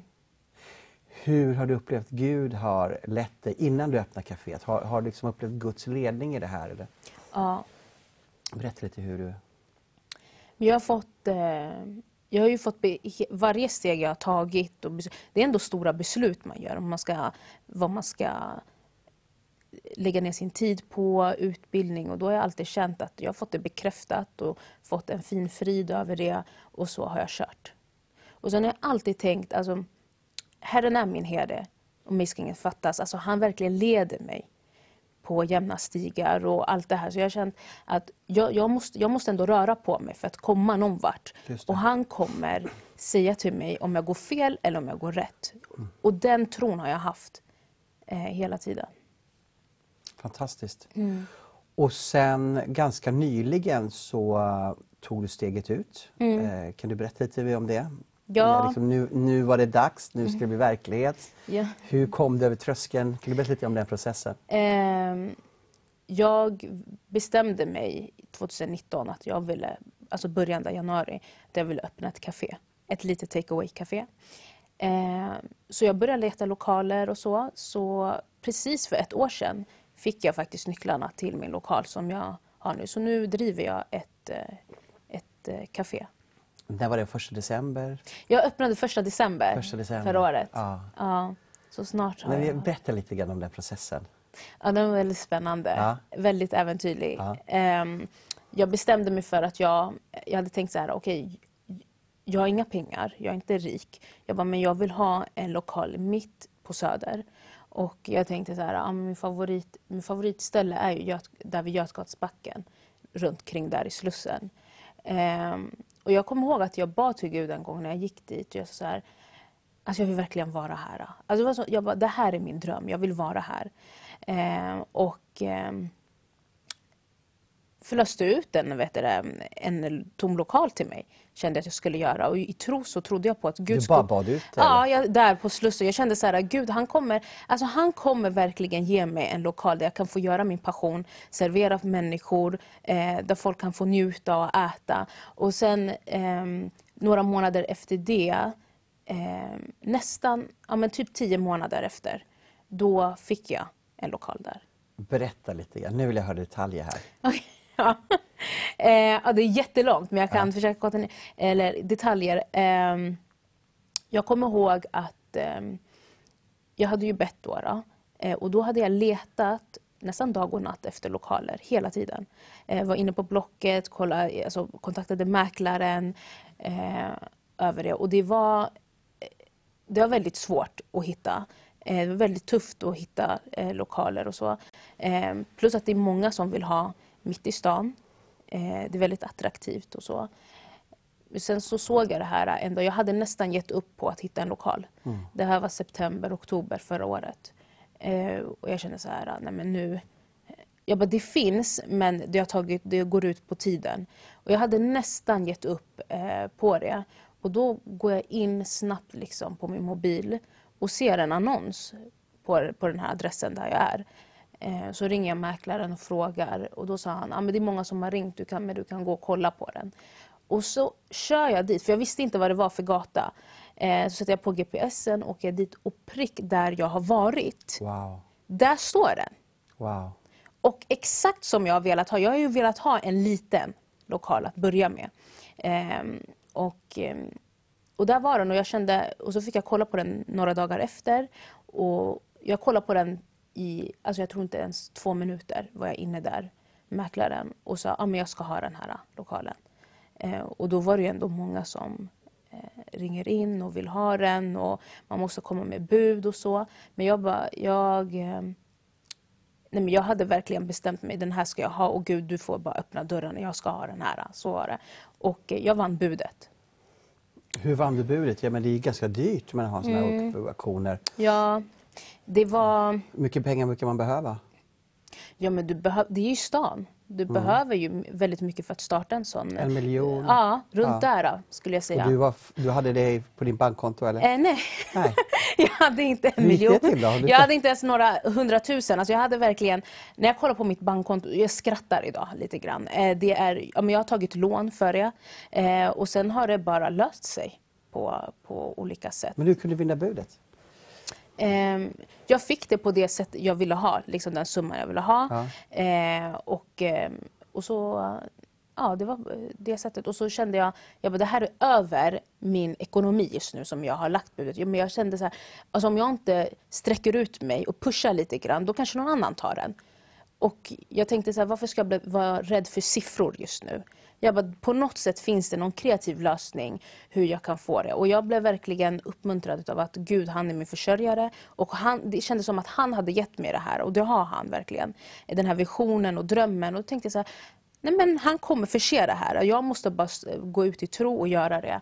Eh, och... Eh, Ja, men det löste sig. Jag var jättechockad när jag vann budet, verkligen. Du, du, du har ju berättat den storyn för mig ja. tidigare. Ja. Jag tycker att du använde en väldigt härlig fras. Du sa att jag gick till Gud och så hade jag trons valuta. Just det, det sa jag ju. Ja. Ja. Du hade ja. inte pengar på banken, men du hade trons valuta. Du sa, nu växlar jag in trons valuta. Det var så det var. Ja. Ehm, just det, nu påminner du mig. Ehm, jag hade sagt det till Gud. Jag bara, jag har inte, jag har inte pengar. Men jag bara, men jag har tro. Det var det enda. Jag bara, det är min valuta. Jag bara, det är mina pengar just nu. Wow. Och jag, jag tänkte så här, att det, det, det finns inget som är för litet. Jag har lärt mig en sak nu, under, nu när jag har haft det. Mm. Eh, har man en vision eller en dröm, alltså det spelar ingen roll. Alltså det, kommer alltid, det kommer alltid fattas dig pengar. Alltså det, för det blir bara större och större och större. Och det kommer alltid... Det, det, kommer, alltid, det kommer aldrig vara... I alla fall för mig känner jag, än där jag verkligen har prickpengarna, budgeterna, bara här kan jag göra. Utan det krävs också att man har tro så att man vet att det, alltså det är ett offer man gör. Man liksom satsar och då är det värt att arbeta för det. Man måste ta ett steg i tro. Ja. Annars kan man aldrig vara i det Gud har tänkt för. Nej. Och då vet man, eh, alltså jag fick möta jättemycket alltså hinder för att kunna få den. Allt ifrån att eh, eh, det var ju jättesvårt att vinna budet och få det. Men eh, massa andra praktiska saker. Men det var bara att kasta sig ut mm. eh, och göra det. Mm. Spännande. Och nu då i december öppnar du kaféet. Ja, förra året. Förra året, precis. Ja. Och det dröjer inte många månader förrän corona kommer. Mm-hmm, ja. Hur har det gått då? Eh, ja, jag öppnade ju cirka en och en halv, två månader innan corona kom. Ja. Jag, vi, ingen visste ju att corona skulle bli en sån pandemi som den är just nu. Eh, så, men det, det här var faktiskt jättehäftigt som hände. Jag, var, jag hade öppnat kafé, det här var kanske februari, januari. Eh, kom jag ihåg att jag gick in dit eh, till kaféet och jobbade. Och då hör jag Gud säga till mig. Eh, då hade corona inte kommit än till Sverige. Men då hörde jag så här, även om eh, tusen kaféer... Eh, I december fick du nycklarna och sen mm. renoverade du och höll på att fixa. Och mm. sen öppnade du kaféet i februari, eller? Nej, jag fick nycklarna i december. Eller jag öppnade i december. Det öppnade så här. Eh, och sen... Eh, Ja, men jag öppnade i december och sen gjorde jag en renovering senare okay. i våras. Just, okay, förlåt. Mm, ja. Ja. Eh, men då kände jag verkligen, då hörde jag en röst som sa så här, även om tusen kaféer stänger vid din sida eller tiotusen vid din högra sida så kommer inte det drabba dig. Det var det enda jag hörde. Det var, ja, det var det jag hörde och då kände jag, eh, jag bara jag vet inte vad det här handlar om. Det var det jag tänkte. Två veckor efter, två och en halv, så får jag höra på nyheterna om att corona har kommit. Eh, och då tänkte jag, då, då var det inte så här, då hade det inte brutit ut den, folk satt hemma och så. Eh, så gick det några veckor till och då fick jag se liksom hur vissa företag stängde ner, butiker stängde ner. Eh, men jag behövde inte stänga ner. Alltså jag har stått väldigt stadigt. Och eh, jag kan säga att försäljningen och ökningen har ju ökat eh, med corona för mig. Wow. Ja, allt samverkade för mitt bästa. Det är helt otroligt. Hur ja. går det till liksom? Jag vet. Jag hade, glassäsongen kördes igång eh, och det vart jättepopulärt. Ja. Eh, jättemycket folk började komma. Folk har stått på kö utanför. I, ja. Är det så ända ut på gatan eller? Ja, det har varit, det har varit så roligt kan jag säga. Marco. Berätta det var, lite kort.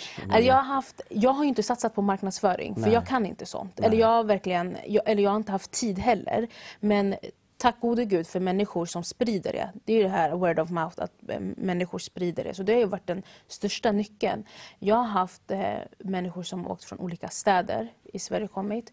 Jag har haft folk som har åkt trots corona, kommit, åkt från utomlands och kommit besökt mig endast för glassen. Det är sant. Ja, jag har haft eh, personer från England som har kommit. Och innan vi tar en låt, du har ju faktiskt vunnit flera internationella tävlingar ja. i glass också. Ja.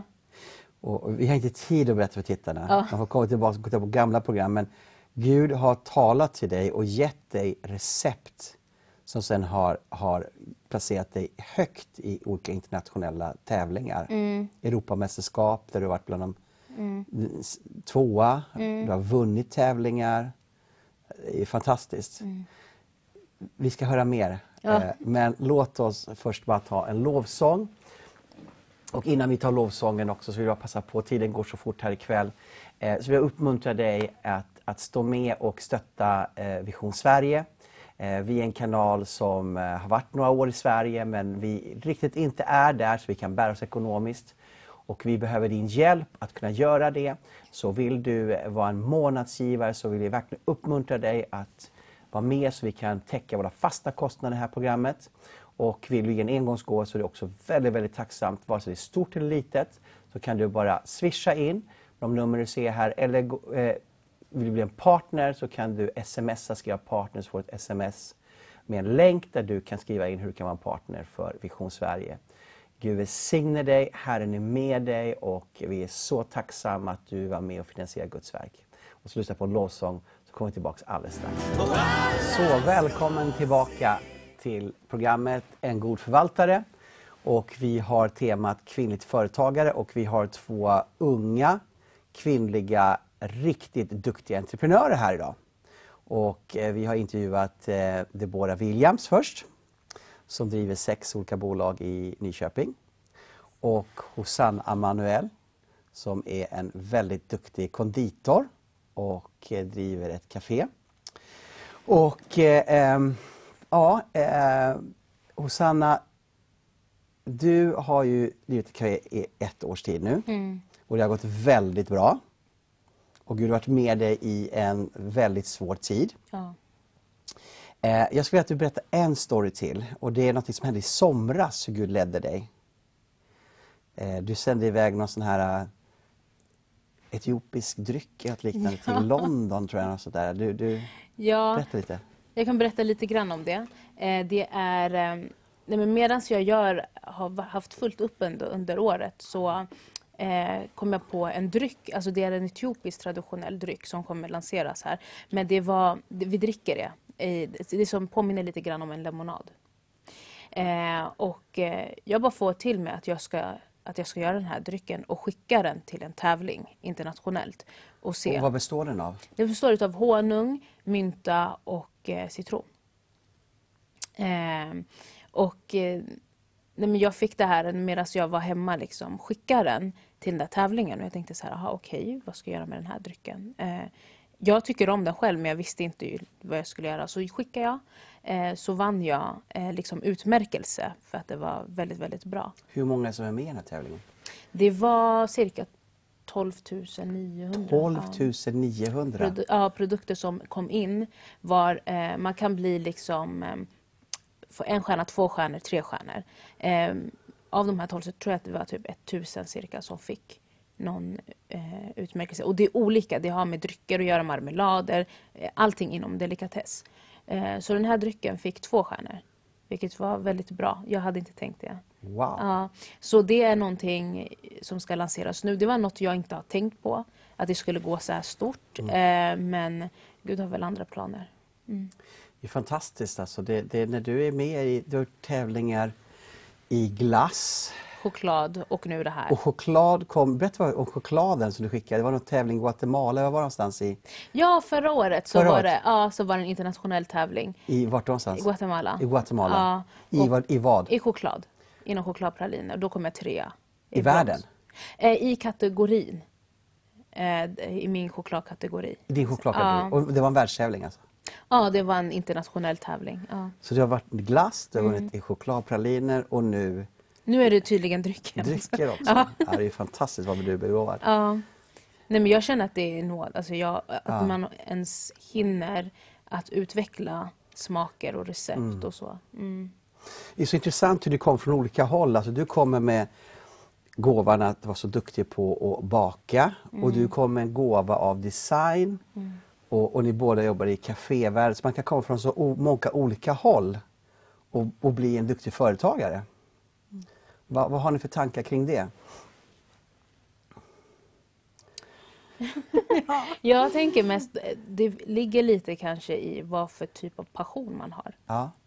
Jag gillar väldigt mycket och vara kreativ i smaker och det. Så det, det är verkligen ett driv jag har. Sen kanske jag inte... Jag älskar det här företag, entreprenörskap och tänka nytt och kreativt. Och, ja, det är, det är min styrka i det hela. Mm. Min styrka är helt tvärtom. För jag är så här, ja, men det, så här ska det se ut. Mm. Får och smaka bra, men Aj. så här ska det se ut. Så det är ja, mer visuellt liksom. Mm. Ja. Ja, men jag tycker det är så bra också att man inte har en stereotyp bild. Att så här måste man vara. Man, man kommer utifrån sin gåva. Mm. Och Gud använder dig i din unika personlighet och kan göra något fantastiskt ur det. Så man inte exkluderar sig själv. För jag tror det är så lätt att man exkluderar sig själv. Men inte kan väl jag, för jag är inte som han, jag är inte som hon och mm.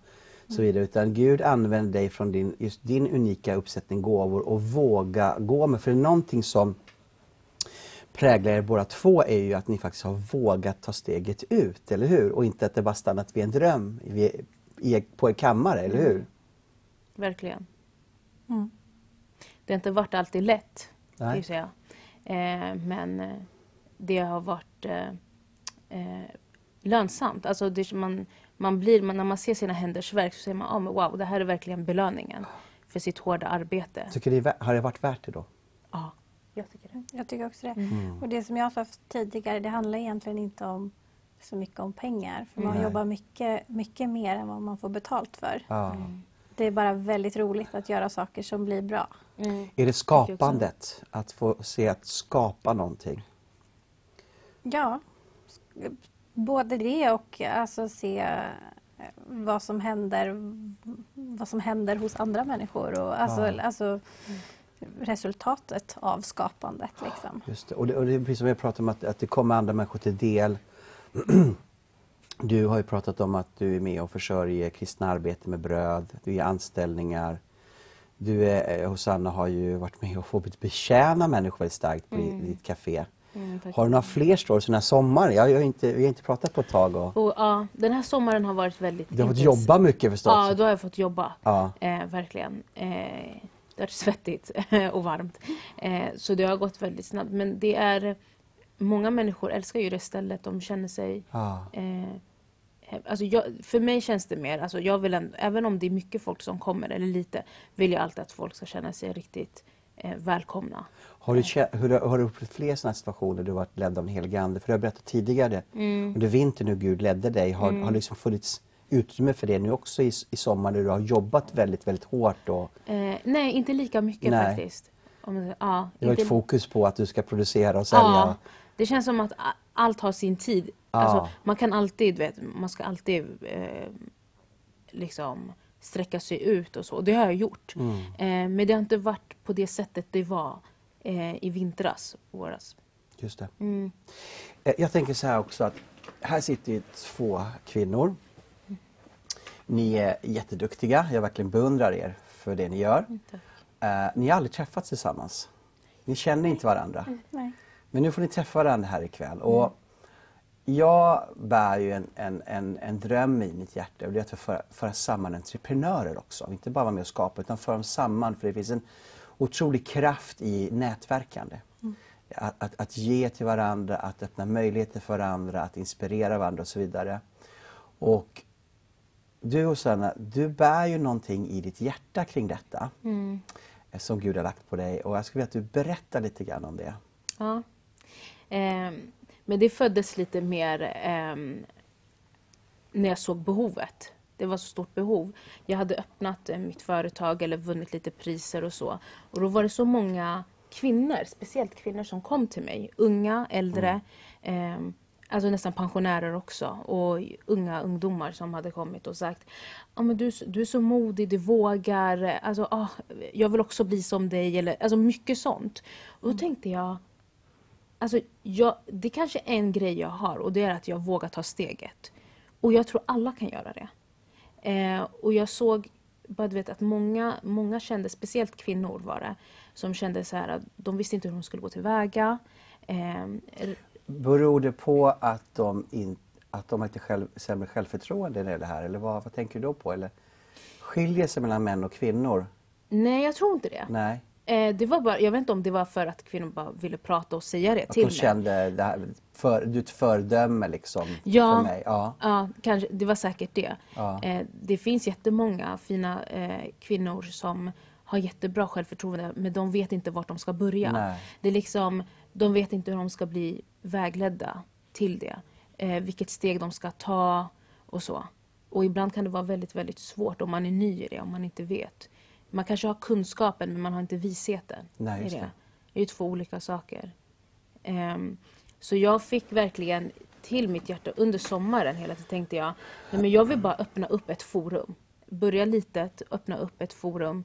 Um, där kvinnor, där vi kan nätverka. Och um, det är tre huvudgrenar liksom, som är alltså uppmuntra varandra. Uh, ge råd och hjälp. De här tre sakerna. Um, Uppmuntra varandra, mm. ge råd och hjälp. och hjälp. Det var det här tre som jag bara såg som jag kände. Men det är det här det ska syfta på väldigt mm. specifikt. Och speciellt för folk, eh, kvinnor som vill starta eget eller ha företag. För det behövs också. Och åldern spelar absolut ingen roll. Mm. Eh, det ska vara alla åldrar. Eh, för vi behöver varandra. Eh, och jag, det heter blomstra, heter det. Eh, och du, där fick du namnet? Ja, vad sa du? När fick du det namnet? Idag. Idag? Ja. Det var så kul att prata i telefonen här innan. Och, ja. och så frågade jag Hosanna, vad, vad kommer det här heta? Så jag vet inte, sa hon. Ja. Jag sa, på vägen hit så kommer du få det, sa jag. Ja, och jag sa, jag vet att jag kommer få det ja, du sa, på vägen kom... hit, ja. det sa jag. Och jag tänkte, men jag hade för mig, jag visste att det skulle vara, det skulle vara de här tre. Uppmuntran, råd och hjälp. Att vi ska kunna uppmuntra varandra, verkligen. Mm. För vi behöver varandra. Och ge, eh, alltså, vi står på helt två olika erfarenheter, även om vi är i samma bransch. Så jag kommer behöva råd. Så det är skönt om man har någon som kan ge råd eller hjälp. Eh, och verkligen, speciellt i de här tiderna vi har nu. Mm. Eh, grundat på kristen tro liksom, men eh, alla är välkomna. Så du kommer nu sätta igång ett nätverk som heter Blomstra. Ja. Och hur kommer ni i kontakt med det nätverket? Eh, det kommer finnas en Facebook-grupp eh, till att börja med som heter Blomstra. Mm. Eh, och så kommer vi ta, jag, jag vet att det kommer bli någonting fint. Eh, när kommer det här börja? På fredag. På fredag? Ja. Wow! Ja. Wow! Mm. Om tre dagar? Ja. Så, för jag tänkte så här, var... Kan inte du tala in till dem i kameran här och säga till de kvinnor som nu driver företag ja, eller vill? Absolut. Tala rakt till dem. Ja, jag vill bara välkomna dig som kvinna. Det spelar ingen roll vilken ålder du är eller vad du har för bakgrund. Eh, Det kommer finnas ett, eh, vi börjar med ett Facebook, eh, Facebook eh, forum som heter Blomstra. Eh, kommer lanseras på fredag. Eh, och eh, gå med i den gruppen så du kan bli uppmuntrad, få råd och hjälp i ditt eh, startande, om du ska starta företag eller om det har med organisationer att göra. Eh, vad du eh, bär på, eh, den visionen, eh, där du känner liksom, jag behöver gemenskap, eh, är det här ett öppet forum.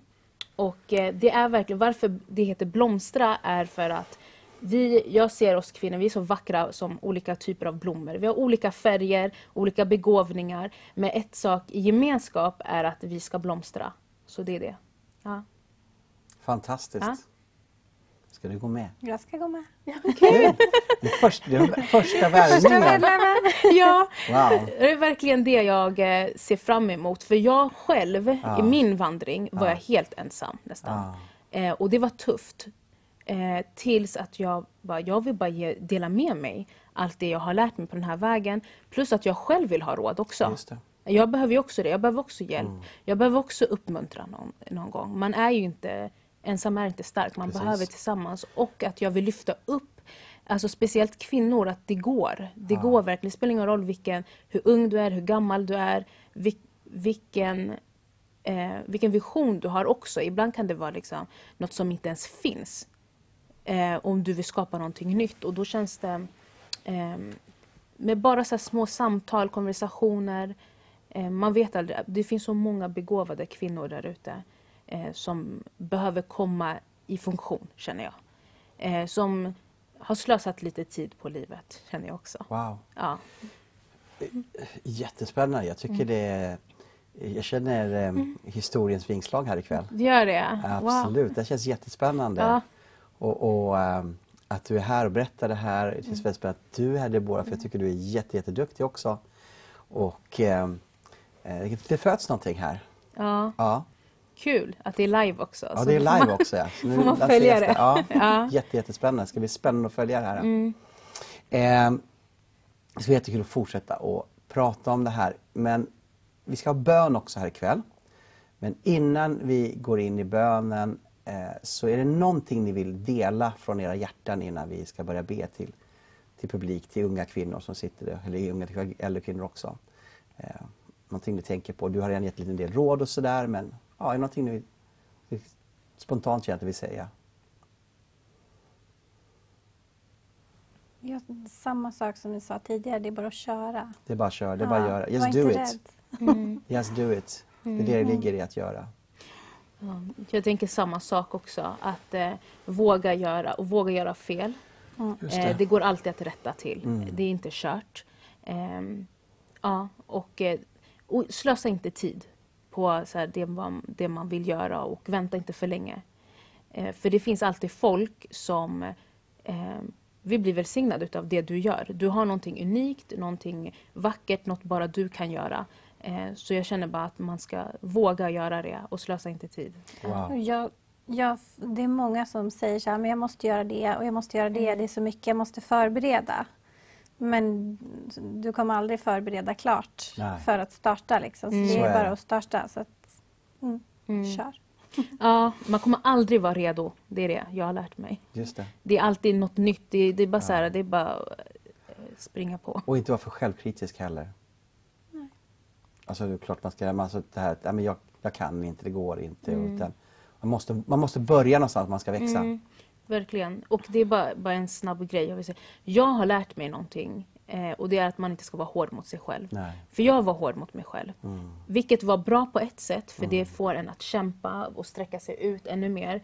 Men eh, alltså, gör du fel så gör du fel. Och det kan också vara man... hämmande på ett mm. sätt. Speciellt man har lagd viss personlighet. Ja. Så blir det så att man tycker man aldrig duger. Och då kanske man aldrig vågar göra saker och ting. För att man... Ja. ja. Bra, eh, kära vänner, tiden rinner iväg och eh, det har varit jättekul att eh, höra vittnesbörd, och vi ska ta och be lite grann för olika bönämnen. Här är en som heter Pisar och säger: hjälp, be för mig snälla, jag är trött på allt. Mm. Eh, skulle du vilja be för det, det är våra eh, människor mm. som är deprimerad, uppgiven? Heter hon? Pisa. Pisa. Ja. Jesus, jag... Pisar. Pisar. Mm. Jesus, jag ber för Pisar här och nu. Eh, du ser hennes situation, du ser vad hon har varit med om, vad, vilka omständigheter som har gjort att hon har blivit trött på allt. Eh, och jag ber att just nu så ska du ge henne ett hopp. Jag ber att de frön som finns långt in i henne, kanske drömmar, eh, ska få blomstra eh, från och med ikväll och bli större och större och större. Hjälp henne att fokusera på de sakerna som, som gör henne glad. Eh, och ta henne framåt från det lilla fröet. Lite sakta, sakta, sakta framåt. Mm. Så att hon en dag kommer få sitta där med sin fulla blomma. Amen. Amen. Mm. Här är en person som säger: hjälp mig Gud, att jag får extra snabb tid hos tandläkaren eller specialtandvården, har besvär från en infektion i en tandrot, har fått vänta så länge på skiktröntgen, men nu är det gjort och behöver få bort tanden. Skulle det bli för den här personen som besvärs av tandvärk? Ja, absolut. Det finns inget för litet eller stort. Tack. Eh, vad heter personen? Eh, det står bara syster. Ah, okej. Okay. Härligt. Ja. Men Gud, vi ber för syster då, som är vår syster i Kristus. Tack Herre att du helar den här tanden eh, i ditt namn. Och jag bara ber Gud att hon eh, ska få bort den här tanden och allting ska hela. Ge henne styrka, ge henne kraft. Eh, och även om det är andra tänder också som eh, krånglar, så ber jag verkligen om, eh, eh, om helande i Jesu namn. Tack. Amen.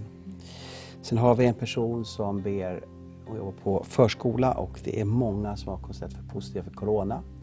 Och den här personen är orolig för sin egen hälsa. Så vi bara tackar och ber för den här personen här som är en fröken, och vi ber om beskydd. Och vi ber att vi välsignar dem som är sjuka, att de ska få bli friska. Och vi bara ber Herre om din välsignelse över den här kvinnan, Fader Gud, att hon ska klara sig. Att psalm nittioett talar om att du skyddar oss från farsoten som ödelägger vid middagens ljus. Och att du skyddar från den här farsoten i Jesu namn. Amen. Eh, sen är det en person som har prostatacancer och behöver även bli frälst. Ska du be för den? Det bara. Var det samma person? Nej, det här är en annan person. Um, en med cancer och en som behöver bli frälst, eller var det två? Det är det samma är person som behöver både bli ja. frälst och eh, bli hel från jag cancer. Förstår. Ja. Mm. Jesus, jag ber för den här personen. Eh, vi vet ingenting om vem det är, men du vet precis vem det är. Och jag ber, ber om ditt ingripande i den här personens liv. Jag ber om din helande kraft och jag ber om din frälsning. Jag ber att han ska få uppleva dig, eh, både fysiskt och psykiskt. Eh, och jag ber om ditt helande just nu över den här personens liv. I Jesu namn. Tack, Jesus. Då ska vi se här om vi har några fler bönämnen. Jag tror vi har faktiskt bett för alla böner som har kommit in ikväll. Ska vi ta och be för... Ska du be för alla kvinnor som ska komma in i det här nätverket? Ja, det är mm. Gud, jag tackar dig verkligen för Blomstra, för det här nya forumet som ska öppnas. Eh, du vet vad det ska bli, men jag bara ber Gud för kvinnor som verkligen sitter mm. hemma eller har företag och det är, kanske går dåligt. Eller, mm. Du vet vilka det är. Du vet vilka som ska samlas under det här paraplyet, Gud. Och jag bara ber verkligen att det kommer komma in kvinnor som kommer få förvandlade liv och ekonomi. Eh, och jag ber verkligen att vi ska styrka varandra i det här. Att Herre, du är vårt, eh, vi får blomstra och du får bara vattna på oss. Eh, och jag ber eh, för varenda kvinna som kollar på det här programmet just nu. Amen. Som sitter hemma och bara känner, eh, jag vill verkligen göra någonting men inte vågar ta steget. Så bara ber jag om styrka och tro eh, för att kunna ta steg och göra det du har kallat den här personen att göra. Mm. Eh, så jag tackar dig för de här fantastiska kvinnorna. Mm. Där vi får verkligen ha en gemenskap och kunna uppmuntra, ge varandra råd och hjälp. Eh, jag tackar dig Herre för att du har startat någonting nytt. Nej. Tack Fader, och jag bara tackar att du skapar lustgårdar, Herre. Du mm. skapar en lustgård för Adam och Eva eh, som var en plats och där alla träden var vackra. De var goda att äta av och på den platsen skulle de få använda sina gåvor och bruka och bevara den, Herre. Och eh, jag tänker att du skapar miljöer där människor får växtra och blomstra, Herre. Och jag ber att det här nätverket som Hosanna startar igång på fredag, Herre, att det ska komma många kvinnor in i det här nätverket och de ska få vara kallade av dig, Fader. De ska få uppleva att de kommer in i en atmosfär som förlöser dem, Gud. Jag ber att kvinnor som är deprimerade, uppgivna, sårade och ledsna, Fader, som har slutat att ha ett momentum i sitt liv och har stannat i livet, så kom på den här platsen och känna att livet börjar gå framåt igen, Herre. Vi ber att gåvor du har lagt ner i kvinnor ska få växa upp och bli fantastiska, Fader Gud. Och eh, jag tackar dig för att vi ska få höra många, många berättelser, Fader, vad du har gjort för dig. För det som är fött av dig, Gud, det övervinner världen, Fader Gud. Och vi bara tackar dig, Fader Gud, för att eh, så många företag ska bli födda ut ur det här, Gud. Så många jobb ska skapas, Herre. Så mycket glädje ska förlösas i, i bland kunder som kommer till de här företagen. Därför att deras liv blir bättre av de här företagen, Fader. Vi tackar dig, Gud, att det här är en gudstjänst, Fader. Att vara en företagare, Fader. Det är en, det är en välsignelse inför himlen och människor, Herre. Tack för din välsignelse, Fader Gud. I Jesu namn, Fader. Halleluja. Tack, Jesus. Ska vi ta och be också för eh, människor som just nu är väldigt rädda eh, för corona. Och eh, både sjukdomen men inte minst ekonomiskt. Eh, kanske är rädda för att förlora sitt jobb eller förlora sitt företag. Eh, eller kanske har förlorat och inte ska få upp sin ekonomi. Ska vi ta och be för dem, Deborah? Absolut. Jesus, jag tackar dig för att när vi inte har kontroll så har du det. Du ser vårt land och du ser faktiskt hela världen. Alla människor eh, som både i Sverige och utanför våra, vårat landsgränser är påverkade av den här pandemin. Jag ber om ditt beskydd. Jag ber om din vägledning i människors liv. Jag ber att alla vi som kristna ska få blicken fäst på dig, inte bli skrämda, rädda, utan lita på att du har koll på det som händer. Och jag ber för alla de människorna som sitter i jobbiga situationer med arbete, med olika underliggande sjukdomar som kan göra att man blir extra, extra rädd. Med företag, med utsatta, utsatta situationer. Jag bara ber om ditt lugn och din vägledning, din välsignelse över deras liv. Jag tackar dig för att du har koll och vi får lämna våra liv i dina händer.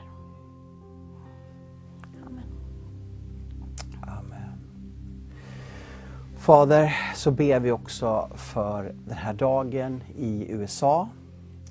Det är ett viktigt val. Det är väldigt starka känslor kring valet och de olika kandidaterna och vad som står bakom det, ideologierna, Herre. Vi tackar dig att du har sagt i ditt ord att det är du som tillsätter kungar, det är du som avsätter kungar och du låter tider och stunder skifta.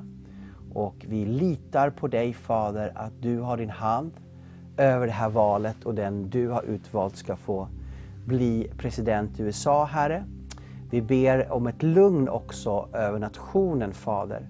Eh, att eh, man ska kunna förenas som land. Alla de starka känslor som har vispats upp ska få lugna ner sig. Att det kommer en frid över nationen, Fader. Vi ber om det, Fader. Vi tackar dig för det, Gud. I Jesu namn, Fader. Amen. Gott. Eh, jag vet inte, vi har inte så många bönämnen kvar här. Eh, verkar som vi har bett för allting och vi har några minuter kvar. Eh, vad ska vi prata om, jag på att säga? Mm. Har ni några tankar som ni skulle vilja dela eller eh, ja? Bara sådär. Bara sådär. Nej, men jag kan bara tillägga lite grann ja. angående det här blomstra. Får jag göra ja, det? Absolut. Eh, men jag vet inte om jag sa det rätt tydligt. Alltså jag kände verkligen hur det kom, hur namnet kom till. Ja. Jag kan bara poängtera lite. Det var ju bara mer att jag kände att, eh, att vi, vi är ju så olika. Det finns så mycket olika blommor. Alltså det vet, den, par, den synparallellen. Eh, och, eh, men alla är så vackra och alla behövs. Det är, det, det är då det blir en fin trädgård. Mm. Men vi alla behöver vatten också. Och det är Jesus. Eh, och, eh, och vi behöver varandra. Eh, för att kunna bli en fin trädgård. Alltså det var den bilden jag fick verkligen. Eh, så jag vill bara liksom uppmuntra eh, folk att eh, komma med. Och eh, göra det tillsammans med mig och alla andra. Mm. Och, och, och nu blir det att man är på Facebook då. Ja. Och där ställer man frågor. Och... Exakt. Och, och, och vad är mer du har tänkt att man ska kunna liksom kanske ringa varandra eller vad, hur, berätta lite mer konkret. Eh, det kommer vara ett forum. Ja. Eh, liksom, man kan få ställa alla frågor. Man, det kan ju vara, speciellt nu under corona, kan det vara så här, ja, men jag, jag orkar inte mer, jag är deprimerad. Jag och vem som helst kan svara då? Ja, alla ska kunna få känna sig fria. Det ska vara verkligen en plattform eh, där folk kan få sin, sina röster hörda och få hjälp och råd och uppmuntran dagligen. Och eh, så vill jag säga, Gud sviker aldrig. Han Nej. har en plan för oss. Han har plan med allting. Eh, corona kan skrämma och det är allvarligt. Men eh, alltså det, finns så mycket, det finns så mycket mer än corona, vill jag säga. Och eh, eh, vi, kom, vi kommer komma över. Alltså, vi och bara... Gud är större. Ja, Gud är verkligen större. Mm. Det är skrämmande. Alltså, ibland tänker jag till och från. Det är inte som att man inte... Jag har inte fruktan eller rädd för det. Men man, ibland kan man bara tänka så här. Men hur länge ska det här verkligen hålla på? Mm. När kommer det bli normalt igen? Eh, och, och man ser många som går bort. Och du vet. Eh, men eh, ja, vi behöver varandra. Kommer man kunna skicka in bönämnen också? Ja, ja. Och, och vilka ber för det då? Alla i gruppen. Alla i gruppen? Ja. Mm. Eh, sen kommer vi ha specifikt alltså dagar där vi kanske lyfter upp vissa bönämnen och sådär. Eh, och när det har lugnat ner sig med corona så har jag tänkt att man samlas i fysisk plats. Och har liksom en fysisk gemenskap och så. Mm. Och kunna nätverka på riktigt. Och, och typ, hur ofta ska ni tänka, har du tänkt att ni ska träffas? En gång per termin. En gång per termin, mm. ja. Till att börja med. Ja. Kan man öppna ett falskt konto då så här? Det heter Marcolinas där då. Ja. Tjurkika. Var tjurkika lite eller? Alltså jag kommer inte granska alla men Nej, okay. det kanske händer. Ja. Ja. Men det är verkligen, jag känner så här, jag, jag vill bara, jag känner att jag ska starta upp det öppna. Ah. Men alla är så delaktiga eh, i det. Jag vill att man ska göra det tillsammans. Mm. Det ska bli jättespännande. Ja. Jag vet att du är väldigt länd av en heligande, Hosanna. Mm. Så att jag är helt övertygad att det här är fött av en helig ande och att det kommer bli en stor välsignelse. Mm, det hoppas jag verkligen. Ja, mm. ja det kommer det bli, jag är övertygad om det. Uh-huh. Ja. jätte, jättekul. Mm. Och eh, tack att ni har kommit ikväll. Mm. Och jag hoppas att det har varit inspiration. Mm. Både för att ni är då kvinnliga entreprenörer och att ni också är unga. Eh, att ni får vara med och föda fram en ny generation mm. av eh, entreprenörer i det här landet. Så att man, man kan. Mm. Det går faktiskt. Tack så jättemycket. Och eh, vi ska avsluta med en lovsång här. Och jag hoppas att du har blivit inspirerad av de här eh, systrarna som har berättat om sin story och sin resa. Och du kanske sitter där och eh, undrar, det här kanske inte är någonting för mig. Eller att jag bara uppmuntrar dig att Gud har förberett vad inget öra hört, vad inget öga sett, vad inget hjärta kunnat tänka ut. Har Gud förberett för de som älskar honom. Men du måste börja röra på dig. Ta initiativ, gör någonting, precis som Deborah sa här ikväll. Gå med i en friorganisation, utbilda dig, ta vilket jobb som helst om det är bara några timmar. Sätt igång i rörelse. Det är bara när man är i rörelse man kan förflyttas från en plats till en annan plats. Och så också livet, att det är när du är i rörelse du kan flyttas från en plats i livet till en annan plats i livet. Och Gud har förberett något fantastiskt för dig. Han älskar dig. Gud välsigne dig och välkommen tillbaka imorgon. Sverige Live, då är vi i Göteborg. Och eh, en god förvaltare kommer tillbaks nästa månad i december. Och sen har vi också programmet Hotspot nu på söndag. Då vi kommer tala om Kristus och kulturen del två tillsammans med docent och professor Torbjörn Aronsson. Gud välsigne dig.